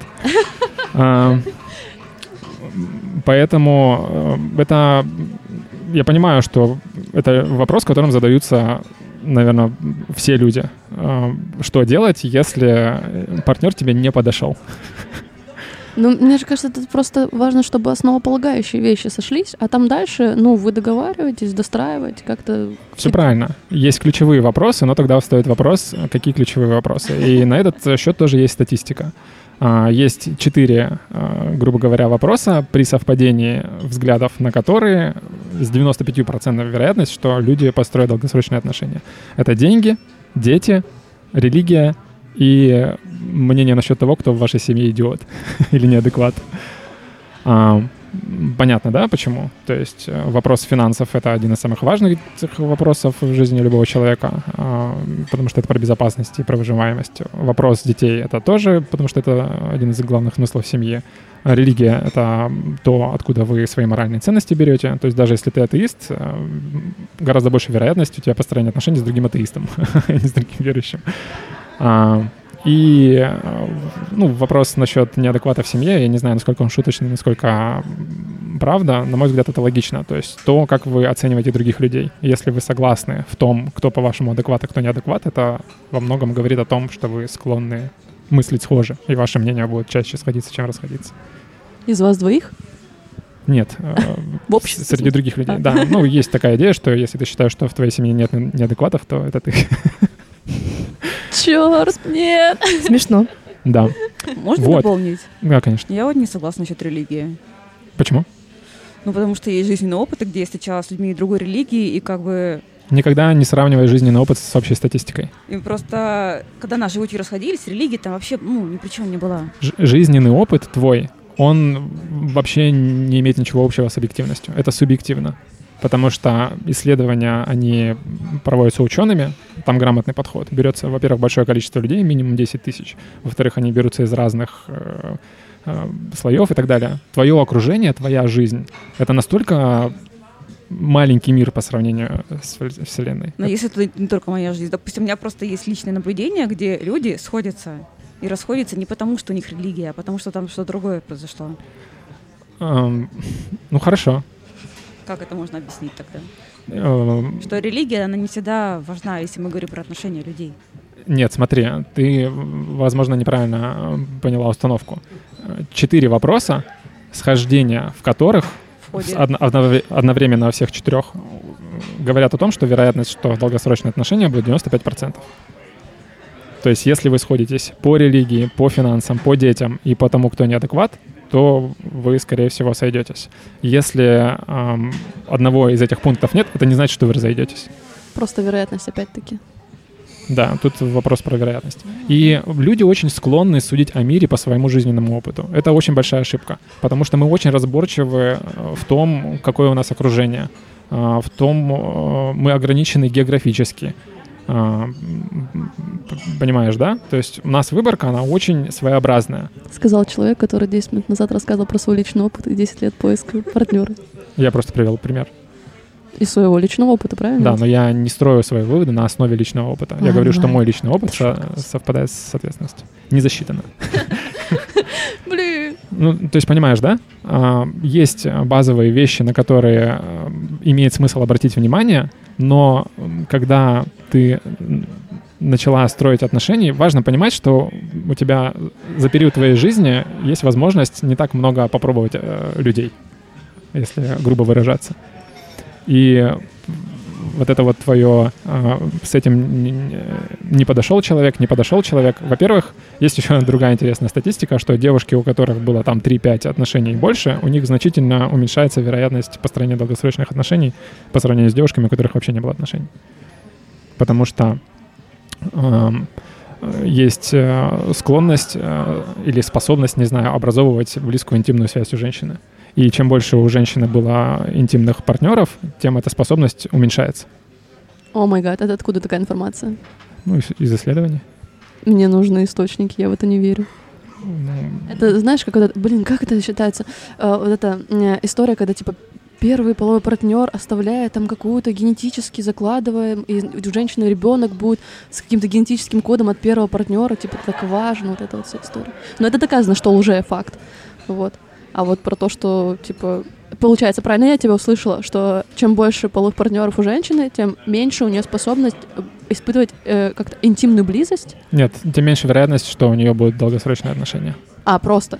Да. Просто такая статистика. Да, но причиной этого называют э, способность э, девушки образовывать вот эту вот близкую связь, которая ей не позволяет эти отношения разрывать. То есть чем больше ты, Отсутствие опыта, получается, да? чем больше ты разрывала связи, тем больше а, ты... Вероятно, что еще раз так сделать. Тем да? проще тебе это сделать, да. Это опыт. Но это, это логично. То есть... Как любой опыт. Ну Если ты, типа, уже пробовал пить кофе, то, наверное, в следующий раз тебе будет легче заказать кофе. Ты не будешь пугаться этого. Ну, то есть для тебя это очевидно. Что Ну. чем больше у девушки было партнеров, тем больше вероятность, что она будет Ну, за свои нет, отношения заканчивать. Нет, это не означает этого. Это означает, что человек прошел какой-то путь, ему второй раз его пройти, ну, не так страшно, не так сложно, он его уже проходил, он знает. Мгм. Но вероятность того, что он выберет этот путь, ну, типа, предпочтительнее, чем любой другой, вообще не, не означает. Нет, смотри, ам, есть отношения, да? Отношения это сложно. И чтобы их сохранить, а, нужен какой-то повод, какая-то причина. Потому что, чтобы справляться со сложностями, нужно что-то, что тебя заставляет это Любовь? делать. А, ну, как, как один из факторов. Их может быть множество. И а, страх а, расстаться — это один из этих факторов. И когда ты его убираешь, ты вероятность того, что ты расстанешься, увеличиваешь. То есть ты хочешь сказать, что на, не знаю, там, э, десятых своих отношениях, если ты уже расставался, то тебе, типа, сильно легче расставаться. Девушкам, да, по статистике. Блин, я вообще не вписываюсь ни в одну статистику. Черт Это- побери. Подожди, но ты же сама то, что только что сказала, что это опыт, и это очевидно. Это, я же говорю, э, что сам факт того, что ты это уже делал, не означает, что ты это выберешь. То есть, ну, то, что я это уже делала, не означает, что мне не страшно в этот раз. Это мне точно так же больно, неприятно, и мне не хочется этого делать, потому что это, ну, негативная эмоция. В любом случае, ты к человеку привязался, тебе потом вот это вот переживать. А то, что менять- ты говорила про опыт. Ну, то, что этот опыт был, это, ну, означает, что мне, типа, просто знаком этот путь. Ага. Вот И и, ты всё. знаешь, что будет. И я знаю, что будет. Тебе проще. Нет. Ну, окей. Э, э, Просто вопрос, наверное, э, это же не логика отношения, это не что-то вот как на работе, знаешь, ты вот уже делал табличку в Excel, в следующий раз тебе легче делать табличку в Excel, конечно, вот. А здесь, ну, то, что ты уже расставался, не означает, что ты постоянно будешь так делать. Это означает просто, что типа, либо человек тебе не подходит, ну, ты же, опять-таки, сильно можешь к нему привязаться, есть же там куча всяких факторов, вот. Э, Может, там у тебя никогда не было такого человека, который так сильно тебя поддерживал, и тебе будет так больно с ним расставаться, хотя вы там вообще не подходите. Мгм. Ну и вот, короче, куча всего. Ну, короче, тебе не нравится эта идея. Вообще не нравится. Ну, хорошо. Ам, вот. То есть, а, если у тебя стоит вопрос о том, что делать в ситуации, когда вы друг другу с партнером не подходите, это э, решать э, те проблемы, которые у вас возникают, находить а, общие решения. Ну, получается, он мальчишка неплохой, только сытся да глухой. Но зато мы совпадаем в религии, в деньгах, там, ну, еще в двух критериях, критериях да? Я поняла, да. Хорошо, спасибо. Все, все зависит от твоей цели. Если у тебя есть цель найти партнера для образования семьи и для того, чтобы ваша семья не распалась, то когда ты уже, ну, тут важно подходить к выбору партнера грамотно. А, и, э, естественно, бывают люди, которые друг другу не подходят. Например, один хочет другие, э, детей, другой не хочет. Этим двум людям друг с другом делать нечего вместе. Но если а, вы оба хотите а, семью, у вас в этом плане совпадают цели, у вас в любом случае будут сложности. Нет двух людей, которые друг другу подходят. И вот эта вот история, что а, из фильма а, про любовь, что Не, самое, ну, это с- самое главное — это любовь. А, отношения образуются для того, чтобы люди были счастливы. Вот это вот самая тупая идея, из-за которой все отношения разваливаются. Потому что как только люди становятся несчастливы в отношениях, цель отношений исчезает, и люди расстаются. И у детей остаются неполные семьи, эти дети вырастают психически неполноценными, и у них образуются неправильные пары, которые тоже потом расстаются, и одно за другим. Какой печальный мир ты нарисовал. Ну да, это наш мир, к сожалению, отчасти. Ладно, как вы себя чувствуете? Мы лимит, в принципе, программу минимум отыграли. Холодно. Да. Да, здесь достаточно прохладно. Можно было пледики взять, но уже, наверное, поздно. Ам, будем закругляться? Можно продолжать. А что там по вопросам еще? По вопросам, ну, у меня было тут, например, про конфликты с соседями, про плюсы и минусы избегания конфликтов. А, у меня просто был э, пример интересный про конфликты. А, это пример Джордана Питерсона, а, моего любимого психолога. Когда они жили с семьей в квартире, в двухквартирном доме. То есть у них были одни соседи через стенку. И они делали ремонт. И это не очень нравилось их соседям. И когда ремонт уже закончился, пригласили м, семья Питерсонов к себе гостей и готовили чай, и э, из, две- э, из шкафа доставал чай и закрыл дверцу. И после того, как он, этот звук произошел, соседи типа постучали. Ну, то есть им очень... э, На, на протяжении ремонта они часто вызывали всякие там контрольные службы, чтобы проверить, что они там шумят, э, мешают жить и так далее. И вот когда уже даже ремонт закончился, любой э, звук с их стороны вызывал у соседей неадекватную реакцию. И он в какой-то момент пошел к этим соседям, постучал, спросил, типа, не было ли случайно такой ситуации, что когда я вчера закрыл дверцу шкафа, вы постучали в стену? Да, было. Говорит, окей, если вы хотите как бы проблем, то вы их получите. У меня тоже есть способность без проблем превратить вашу жизнь в ад. И если вы хотите такого конфликта, мы можем сыграть э, в эту игру. И высказал все, что, короче, о них думает, и ушел. А, и причина, по которой он, это сделал, а, в том, что этой ночью, после того, как он закрыл дверцу и сос- соседи постучали, он стал себе представлять, как он сжигает их квартиру. Ну, то есть вот это- в нем долго это копилось на протяжении ремонта, то, что они на них вызывали всякие службы, жаловались, все время долбили в стену. Ему это не нравилось, но он э, не, понимал этот вопрос, не выходил, грубо говоря, на конфликт потенциальный. Он это э, копил в себе. И это привело к тому, что ему стало сниться о том, как он мстит. И он понял, что это ненормально, так происходить не должно. И он собрался как бы с духом и пошел и высказал ему все, что он думает. Типа, если вы хотите проблем, я устрою вам проблем. Это как два пальца. И ушел. Прошло какое-то время, они, это другая семья, жена с мужем пришли к ним. Вы знаете, мы подумали, извинились, действительно, мы неадекватно себя повели, и все, и конфликт исчерпал себя. И у меня тоже была похожая ситуация в каком-то смысле. Я купил участок, построил дом за городом, и там есть улица, она, она ни к чему не относится, и там соседи, грубо говоря, сами по себе, они сами, сами, сами дорогу сделали, электричество провели, ну, то есть город пока еще до того места службы не дошли. И там был момент, когда а, решили поставить шлагбаум на въезд. А, В каком-то смысле это было коллективное решение, но меня немного ра- разозлил, наверное, способ, как это было организовано. То есть есть групповой чат, туда просто написали, и типа все, кто написал, согласился, а кто не написал, ну, никого особо не спрашивали. Там, в принципе, немного домов, 10-15, можно было, по идее, обойти всех. То есть все на одной улице, все рядом, и всех а, опросить, а, сказать, что это будет каких-то денег стоить, всем нужно скинуться. Ну, то есть по- подойти к этому вопросу адекватно. Но это не было сделано, просто в каком-то чате кто-то что-то написал, и все как будто бы решили. И меня это не устроило, но я никак не проявил свое недовольство. Я подумал, что я промолчу, когда там дойдет дело до того, чтобы скидывались, я скажу, что со мной вообще это никто не обсуждал, давайте сами там скидывайтесь, и у меня должна быть возможность проезжать, так что давайте мне еще и пульт. Короче, повел себя как мудак. И, ну, собственно, вот, это в какой-то момент дошло до того, что э, какие-то последующие конфликты стали возникать. То есть там с ремонтом дорог что-то связано, я уже не помню детали. То есть доходило до того, что приехал ко мне организатор идеи поставить шлагбаум прямо на участок, пришел ко мне в дверь такой злой э, стучит, э, и открывает дверь, и говорит, что там скидываться будешь, не будешь? Я говорю, нет, давай тогда пульт сюда, и вообще ты больше не сможешь сюда проезжать. Ну, то есть дошло до того, до чего я бы, естественно, не хотел доводить, но в итоге я до этого довел, потому что свое, своевременно не вышел на нормальный диалог.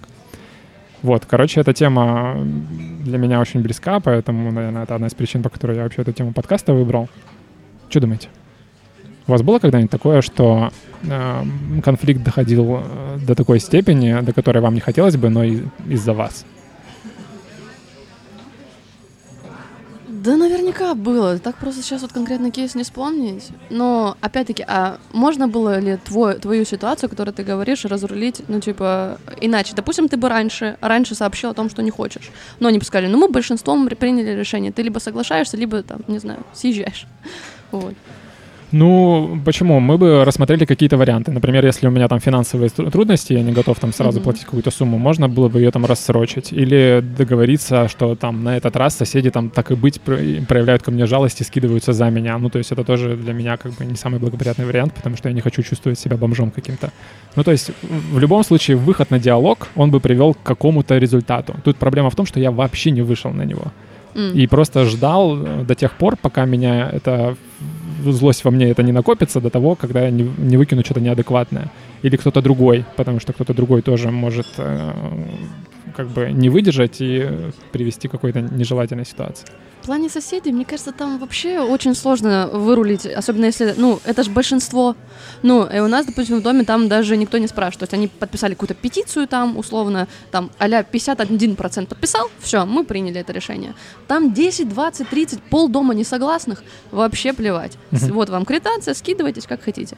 А меня больше волнует вопрос, вот тут как бы у них хотя бы, знаешь, э, был какой-то регламент, они ему следовали, все, окей, как бы, что возмущаться в моменте, когда у нас у дома появился какой-то э, мститель, который по непонятной мне причине а, спускал колеса в определенном месте. Хотя место, ну, как бы, никому там не мешает проезду, просто рядом с детской площадкой. Вот. Там говорят, типа, якобы какой-то газон, ну, короче. Вот. И я, а я не знала об этой ситуации. Я видела, когда-то кто-то в чате писал, там колес спустили, думаю, странно, ля-ля-ля. Вот. А тут я стою, стою, мне спускают колеса, я прихожу утром, жутко недовольна, а мне ехать надо, ну, как бы, я вообще думала, что их прокололи, я уже думаю, как я сейчас всех вызову, о, сейчас ты у меня пол, а там камеры везде еще стоят, думаю, сейчас я пока, все, пишу в этот чат, там гневное сообщение, э, смотрю по камерам, там, давай звонить, а у меня брат юрист, я брату, там, что, куда, там, все. Э, по итогу, ну, как бы за счет того, что он, не было порчи моего имущества, он их просто спустил, вот. По камерам там тоже ничего не понятно, черный капюшон, ночью он это делал. Э, а, ну, и как бы я возмущаюсь, а в чате дома народ такой, типа, да, это наш местный мститель, он там молодец, мы его поддерживаем. И ты думаешь, ну, все, получается, ну, что я могу в этой ситуации, с кем мне конфликтовать? Этого чувака я не найду, и его притянуть не за что, даже юридически. С домом конфликтовать тоже не буду. Получается, ты просто смиряешься и в этом месте не паркуешься, хотя у меня нет ни одной объективной причины, почему он так делает, именно вот в, это, в этом месте. И вот там никто не паркуется теперь. Он как бы научил весь дом, что мне не нравится, конечно, потому что кто он такой, чтобы меня учить, но, к сожалению. Mm, прикольно. То есть э, в чате тоже все согласны, что нет причин, чтобы ну, там не парковаться. Как бы, не, не, э, знаешь так, не согласны те, кто натыкался, кому спускали шины, а таких тоже хватает. Э, и видишь ли, он не только в этом месте спускает шины, но еще там иногда в реальных моментах, когда люди неправильно паркуются, там раз в год он так делает, и все таки о, да, вот этого говнюка он проучил. Вот, и поэтому они его полностью поддерживают, даже если действия его абсолютно нелогичны, как в, том, в тот раз были. Угу. Прикольный э, случай тоже был у моей сестры. а, какой-то чувак на джипе парковался прямо на детской площадке, ну, то есть заезжал за бордюр на газон, и это, естественно, правонарушение, и муж моей сестры написал заявление. Э, чуваку пришел штраф, и там в бумажке написан тот, кто подавал, ну, то есть по закону, если ты на кого-то э, подаешь заявление, он имеет право узнать, э, кто, кто истец, да. И он узнал, э, кто это, где они живут, и стал э, ломать почтовый ящик, замок в почтовом ящике. Ну, потому что один дом, живут в одном доме. И прикольно, что еще и мне досталось, потому что они потом съехали, в эту квартиру заехал я, и я замок сразу поменял, но на следующий день после того, как я его поменял, смотрел, он опять сломанный. А так это же порча личного имущества. Да, ну ты а там камеры нет? Ничего не докажешь. Блин. Да. А так бы можно было еще наколоть на это. Короче, да, прикольные люди бывают, конечно. Лера, Даша, у вас э, были случаи, когда... Были, но я просто не припомню сейчас. Ага. Ну, у меня вообще все дедушки, особенно сверху, они, когда мы уезжали в Питер вот э, в том году на месяц, они сидели с нашим котом. Мы прямо дали ему ключи от дома, они приходили и каждый день кормили котика. Вот. Но у меня был единственный случай, причем он был недавно совсем. Э, вообще, у меня есть парковочное место напротив дома моего парковка. Вот я исправно плачу, но э, мне пришлось в один из дней встать возле подъезда. Там у нас получается такой косогорчик. И за бордюром сделали насыпь такой небольшой, чтобы можно было заезжать на машине. Вот, но я оставила машину, такая еще про себя думаю, ну, блин, по-любому кто-нибудь пнет меня, чтобы я туда уехала, кому-нибудь буду мешать. Но я стала так аккуратненько, там был проезд. Ну, и, конечно же, сигналка сработала, когда я пришла домой. А, я выхожу, рядом с моей машиной стоит такой здоровый дядька, наверное, двухметровый, на черном рейндж и поворачивается ко мне и спрашивает, а это ваша машина? Я говорю, да, моя. Я говорю, а что, в чем проблема? Я подумала, что он просто не может проехать, потому что машина большая, габариты такие, ну, конечно, больше, чем моя машинка Корола. И э, я что беру? Я заезжаю еще дальше на Косогор и показываю, мол, ну вот, проезжай. Он выходит такой, показывает мне, мол, опусти окно. Я вышла, говорю, в чем проблема? Он говорит, это мое место. Говорю, уезжайте отсюда ну, у нас как бы с ней, в принципе, конфликта-то не было. Это, э, как говорила Маша, главное, как вы реагируете, что вы хотите человеку донести. Ну, и у меня с ним такой возник разговор. Вообще никто ни на кого не кричал, никаких не было там матов, ненормативной лексики. А, я просто спрашиваю, ну, а почему так? Где написано, что это ваше место? Он говорит, ну, если бы вот, мол, вы со мной э, приезжали на грузовике и засыпали данный косогор, я бы еще э, понял и не задавал бы вам лишних вопросов. Вот, и говорю, так, а что нам мешает? Закажите грузовик, давайте вместе с вами еще отцепим косогор. Ну, в конечном итоге мне пришлось разворачиваться, там еще был заблокирован двор. В общем, я там разворачивалась через бордюр, э, у меня было, в общем, больше проблем, чем у него. Хотя он, в принципе, по сути, мог стать ниже на своем рейндж Я бы все равно уехала через э, минут 20-30. Ну, вот такая ситуация была, единичный случай. Ну, было не очень приятно. Причем такой даже остался осадок, наверное, после этого случая. Мне кажется, много э, случаев, когда люди ведут себя не очень адекватно, связанных с автомобилями, потому что людям нравится думать, что государство, люди вокруг и вообще мир им должен, такие вещи, как парковочные места и возможности где-то, где хочешь проехать и так далее. Ну да, ничего не поделаешь. Блин, мне кажется, в таких ситуациях, ну, базово это, э, чтобы все все понимали. Потому что, вот я говорю, я бы в том месте, где он мне шины спускал, даже бы не парковался, а там было написано там газон, пожалуйста, не паркуйтесь. Ну, мне это зачем проблема? Вот, точно так же и этот мужчина. Если бы он написал это там, вот, мое, хоть просто табличку какую-то, мое место, я отсыпал, как бы понятно, он имеет на это законное право, он потратил деньги. Типа, забил так себе место. В том-то дело, что законное право он не имеет. Нет, нет, ну, какая разница? То есть конфликтов было бы уже меньше, потому что ты хотя бы знал, тебе бы уже, ну, не хотелось там заезжать, он, наверное, будет там что-нибудь ругаться. Зачем? Вот. Ну, кто-нибудь бы заехал, ну, уже было бы меньше этих ситуаций. Просто обозначение. Ну, ну, да. ну, люди считают, ну, мне кажется, это просто, ну, желание поругаться вот это вот. Маш, ну, знаешь, тем не менее, мы вообще не ругались. Мы разговаривали, вот как сейчас ну, с тобой говорим, не было, ну, мне было просто жутко неприятно. Э, тут даже можно вот э, вернуться к тому, что он мужчина, я э, девушка, причем я младше его раза в два. Ну, слушай, ты такой взрослый, умный. Ну, ну, что тебе стоит? Ну, стань ниже, а? Ну, ну, на меня посмотри, я еще не умею водить толком-то. Ну ладно, могу, конечно, ну можно было сделать скидочку, я считаю. Как бы это же тоже проявление отношения друг к другу. Кто-то устраивает истерики, кто-то входит в положение. Ну, допустим, я бы, я бы поступила иначе, но это я. Мгм. А я это, это я. Блин, Да, а вот тут вот, кстати говоря, в плане конфликтов, вот много ситуаций на самом деле. Чем мы раньше не затрагивали? Там вот, э, когда, знаешь, узкие дороги, а у нас в городе возле домов такое часто бывает, э, и вы сталкиваетесь, ну вот, проехали момент, где можно было разъехаться, и вот вы встали друг напротив друга. Как два барана стоите. Именно. Вообще отстой полный. Вообще. А главное, что потом, ну вот пока вы там стоите, накапливаются машины с двух сторон. И становится еще сложнее. Э, И вот я раньше на Красного Знамени жила, там вот это длинные узкие дома. И там это прям классика жанра. А где ты жила на Красном Знамени? Ну, там, где тысяча мелочей, вот это кольцо, и вот вверх. А, я поняла, где. Ага. Я тоже просто на Красном Знамени живу, но только выше. А. Там, где гостинки, на самом верху. Короче, и просто я два раза сталкивалась с такой историей. Э, И самое, что ну, такое странное, что, ну, там был спуск, и мужчина мог бы просто остановиться чуть-чуть пораньше. Я бы проехала, и все было бы здорово. Он, видя меня, все равно приехал туда, куда мы приехали. Ну, И- принципиально. принципиально, естественно. И он начал стоять. Эм, А, а у меня что-то настроение было такое, и никуда не торопилась. Я, в принципе, думаю, хочешь постоять? Постоим. И вот вы стоите вдвоем. И вот мы стоим вдвоем. И никто не собирается уступать. Э, До момента, пока там уже через минут, не знаю, 15, за ним уже, ну, э, скопи- и за мной тоже скопились по очереди, и женщина выбегает, и, и я вижу, она прям, ну, такая на суете, и такая к нему стоит, что-то объясняет, он там руками машет, что-то там. Вот. Потом ко мне подбегает, говорит, Девушка, я вас умоляю, я так тороплюсь. Ну, вы видите, что он баран. Ну, я вас очень прошу. Я женщина, вот только ради вас. У меня был принцип, но вот ради вас, конечно. И я отъезжаю, и он еще умудряется потом, когда мы проехали, бежать мимо, еще там какие-то гадости мне что-то наговорил. Я думаю, ну взрослый дядька, ну правда, лет под 40 мужику. Ну, типа, какой у тебя был смысл это делать? Я не понимаю. Возвращаясь э, к твоему вопросу про совпадаем, не совпадаем в отношениях, еще бы хотел добавить э, про такое важное качество, на которое, на мой взгляд, нужно обращать при выборе партнера, это способность разговаривать. Потому что это единственный, на мой взгляд, способ грамотно, быстро и безболезненно разрешать конфликты. И если, ну то есть, это довольно легко выяснить перед тем, как за- завязать с кем-то отношения, потому что мы все разговариваем, примерно можем оценить, насколько человек, как он говорит качественно.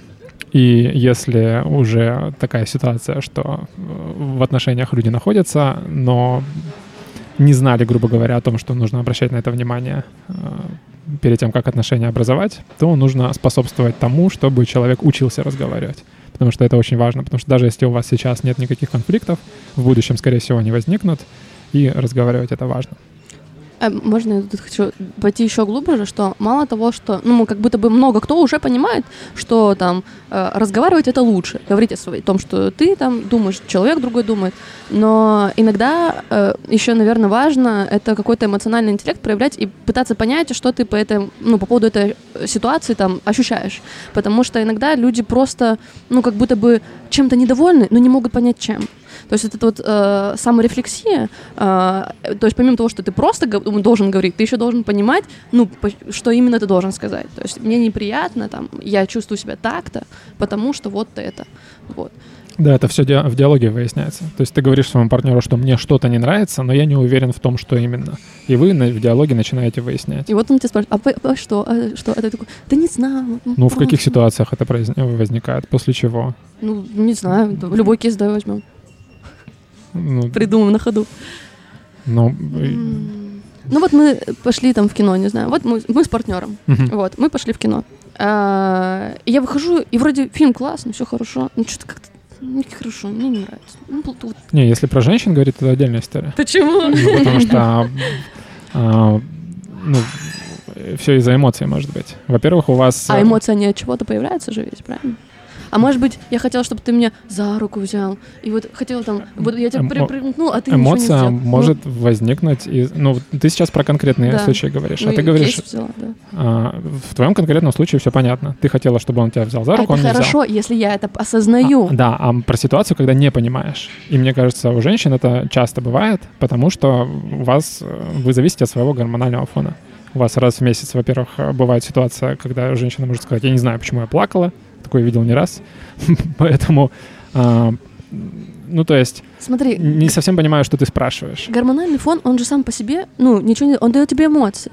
И вопрос того, как ты можешь, э, ну, распознать свои эмоции, вот, вот в чем вопрос. То есть, когда я тебе сказала готовый кейс с тем, что я там э, хотела, чтобы ты меня за руку взял, э, это хорошо, что я уже поняла, в чем причина того, что я грущу. А обычно, в лучшем случае, люди такие, блин, ну что-то мне не, не кайф. Человек такой, а что случилось? Да что-то как-то грустно. Он такой, а что случилось? Такой, да не знаю. Вот. Но если ты спрашиваешь меня о том, что парню делать в такой ситуации, то ничего. Это то, с чем ему придется сталкиваться всю жизнь. А я говорю, что дело не в парне, не в женщине, а в том, что люди, ну, в идеале э, старались бы осознавать, что они чувствуют, эту эмоцию, и причину, почему они ее чувствуют. Тогда это можно решить. Тогда ты можешь сказать, мне бы хотелось, чтобы ты брал мне за руку. И он такой, а, ну и все. И видишь, мы быстренько это все разрулили. Ну, но я, я очень об часто это не говорил, так. что нужно просто разговаривать. Так я же говорю, дело не только в разговоре, а в том, чтобы доносить, что ты, ну, глубже. Почему это Но это так? происходит в разговоре. Не всегда. Как ты можешь донести не в разговоре? А я говорю о том, что лучше это делать в разговоре. Потому что, да, женщина считает, что мужчина умеет читать мысли, и он должен догадываться обо всем Нет. сам. Но самый лучший способ решить э, или не допустить конфликт — это с помощью слов. Женщины так не считают. Ну, Это стереотип. Как женщины не считают? А, с- Что стереотип. мужчина должен догадываться. Я вообще прямо все сюда говорю. Это просто, ну, типа, потому что увлекаюсь психологией и чуть-чуть понимаю, что диалог, он помогает людям в, в- в коммуникации, Ну, собственно. хорошо, как скажешь, если мы будем всех женщин оценивать по тебе. Нет, я к тому, что, типа, Ну, ты ну, привела в опять, пример себя. Да. Ну, причем здесь ты? Мы же говорим о большинстве. Есть правила, есть исключения. Не стоит ориентироваться на исключения. А я говорю, не вешай ярлыки. Ну, как скажешь, не буду. Сейчас. Ладно, ладно, все. Ам, будем закругляться. Пара быстрых вопросов. Да. Блиц. Да, про религию, моя любимая. Давайте от- откроемся немножко, скажем, а, исповедуем мы какую-то религию или нет, и как мы вообще к религиям относимся. Даша? Ну, я вообще крещенная. А, Мне да. нравится, ч- часто люди Да, первое, что я говорят, крещенный. Ну, слушайте, это вообще ни о чем не говорит. Да. Я не соблюдаю пост, э, я не хожу на воскресные службы, поэтому, ну, как бы, да, меня крестили, ну, если так уж честно говорить, то я человек нерелигиозный. Мгм. Да, по факту я ничего такого связанного с религией, никаких ри- ритуалов не выполняю. Мгм. А, веришь ли ты в потусторонние силы? Э, Скорее, да, наверное, чем нет. Я верю в то, что, ну, как бы как это странно не звучало, э, кто-то помогает, э, ну, не знаю, свыше или, там, может, сбоку сидит, не знаю, или снизу, черт его знает.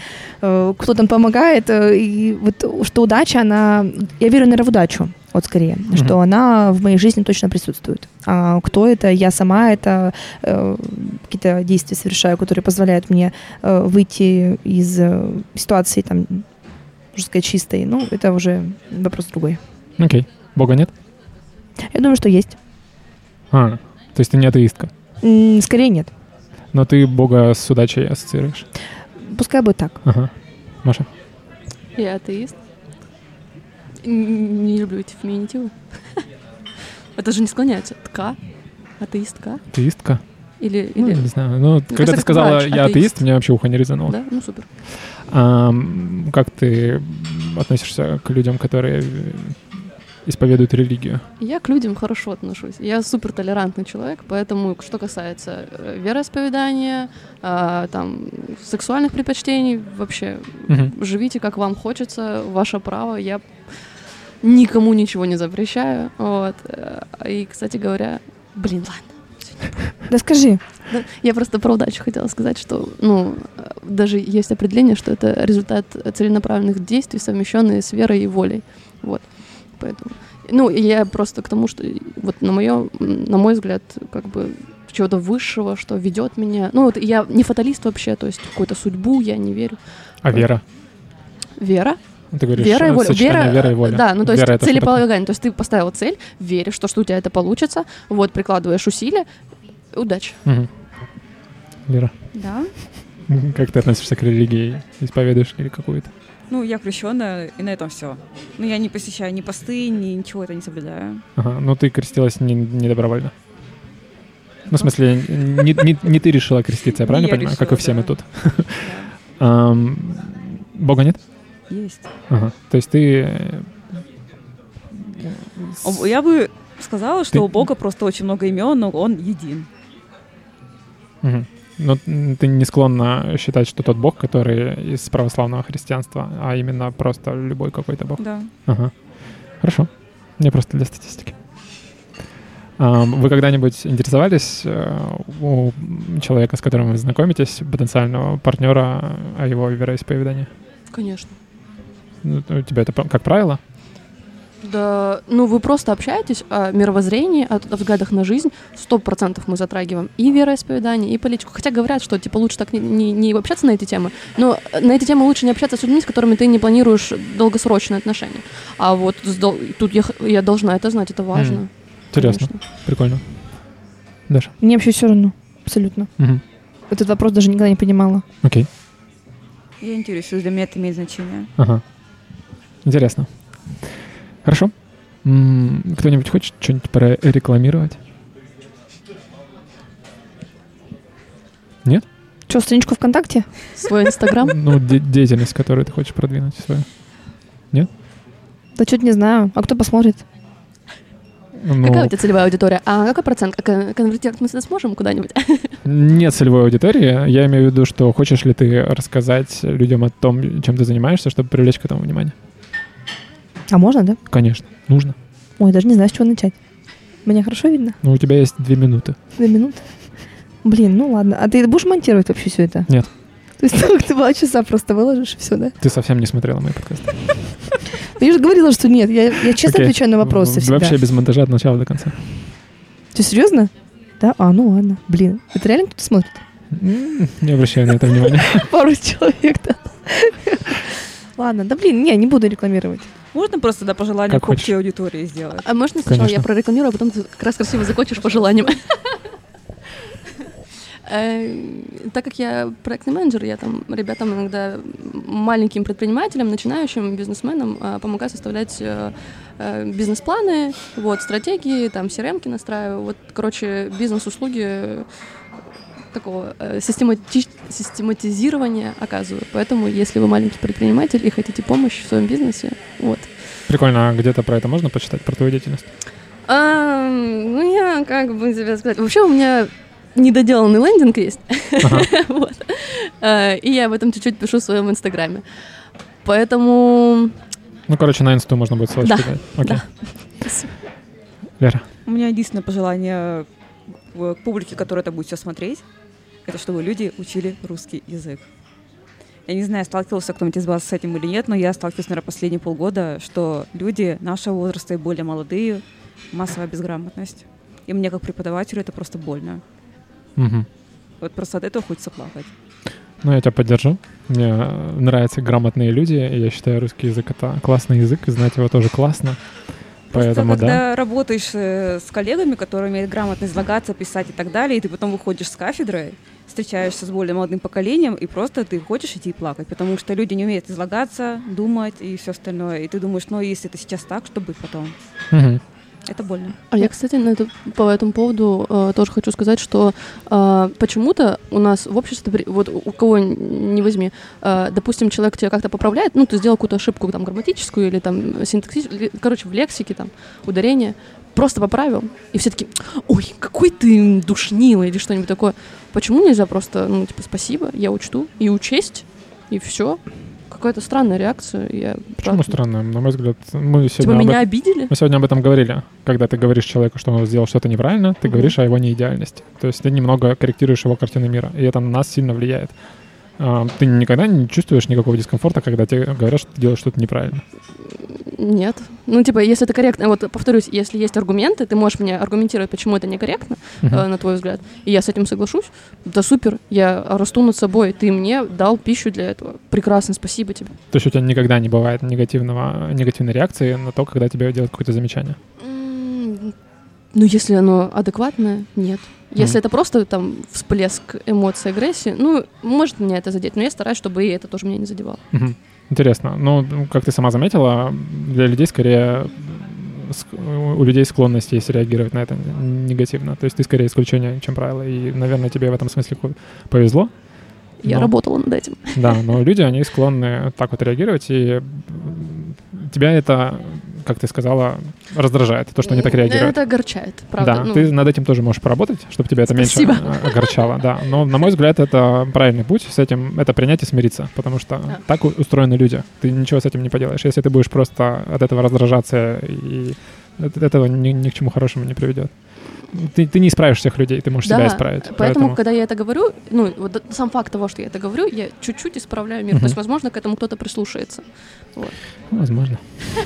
Но это все, что я могу сделать. А Окей. я хочу что-то сделать. Ты молодец. Спасибо. Окей. ам, спасибо, что пришли. Мне очень приятно было с вами познакомиться. Спасибо тебе, Лень. Да. Спасибо, что позвал. интересно поболтали. Спасибо всем, кто дослушал до конца все эти два с половиной часа. Герои. Да, не забывайте, пожалуйста, подписываться, ставить лайки и все такое. Ам, Подкаст у меня выходит каждую неделю. Поучаствовать в нем может любой желающий. Тема следующих подкастов — это Single Life. Мы будем говорить о жизни без а, интимного партнера, наверное. Не знаю, посмотрим. И э, следующая тема будет «Всем ли нужны отношения?». У меня уже был подкаст на тему «Всем ли нужна семья?», а теперь будем говорить о том, вот его всем ли слушала. нужны отношения. Да, это немножко разное. Окей? Все, всем спасибо, всем хорошего дня. Пока. Пока.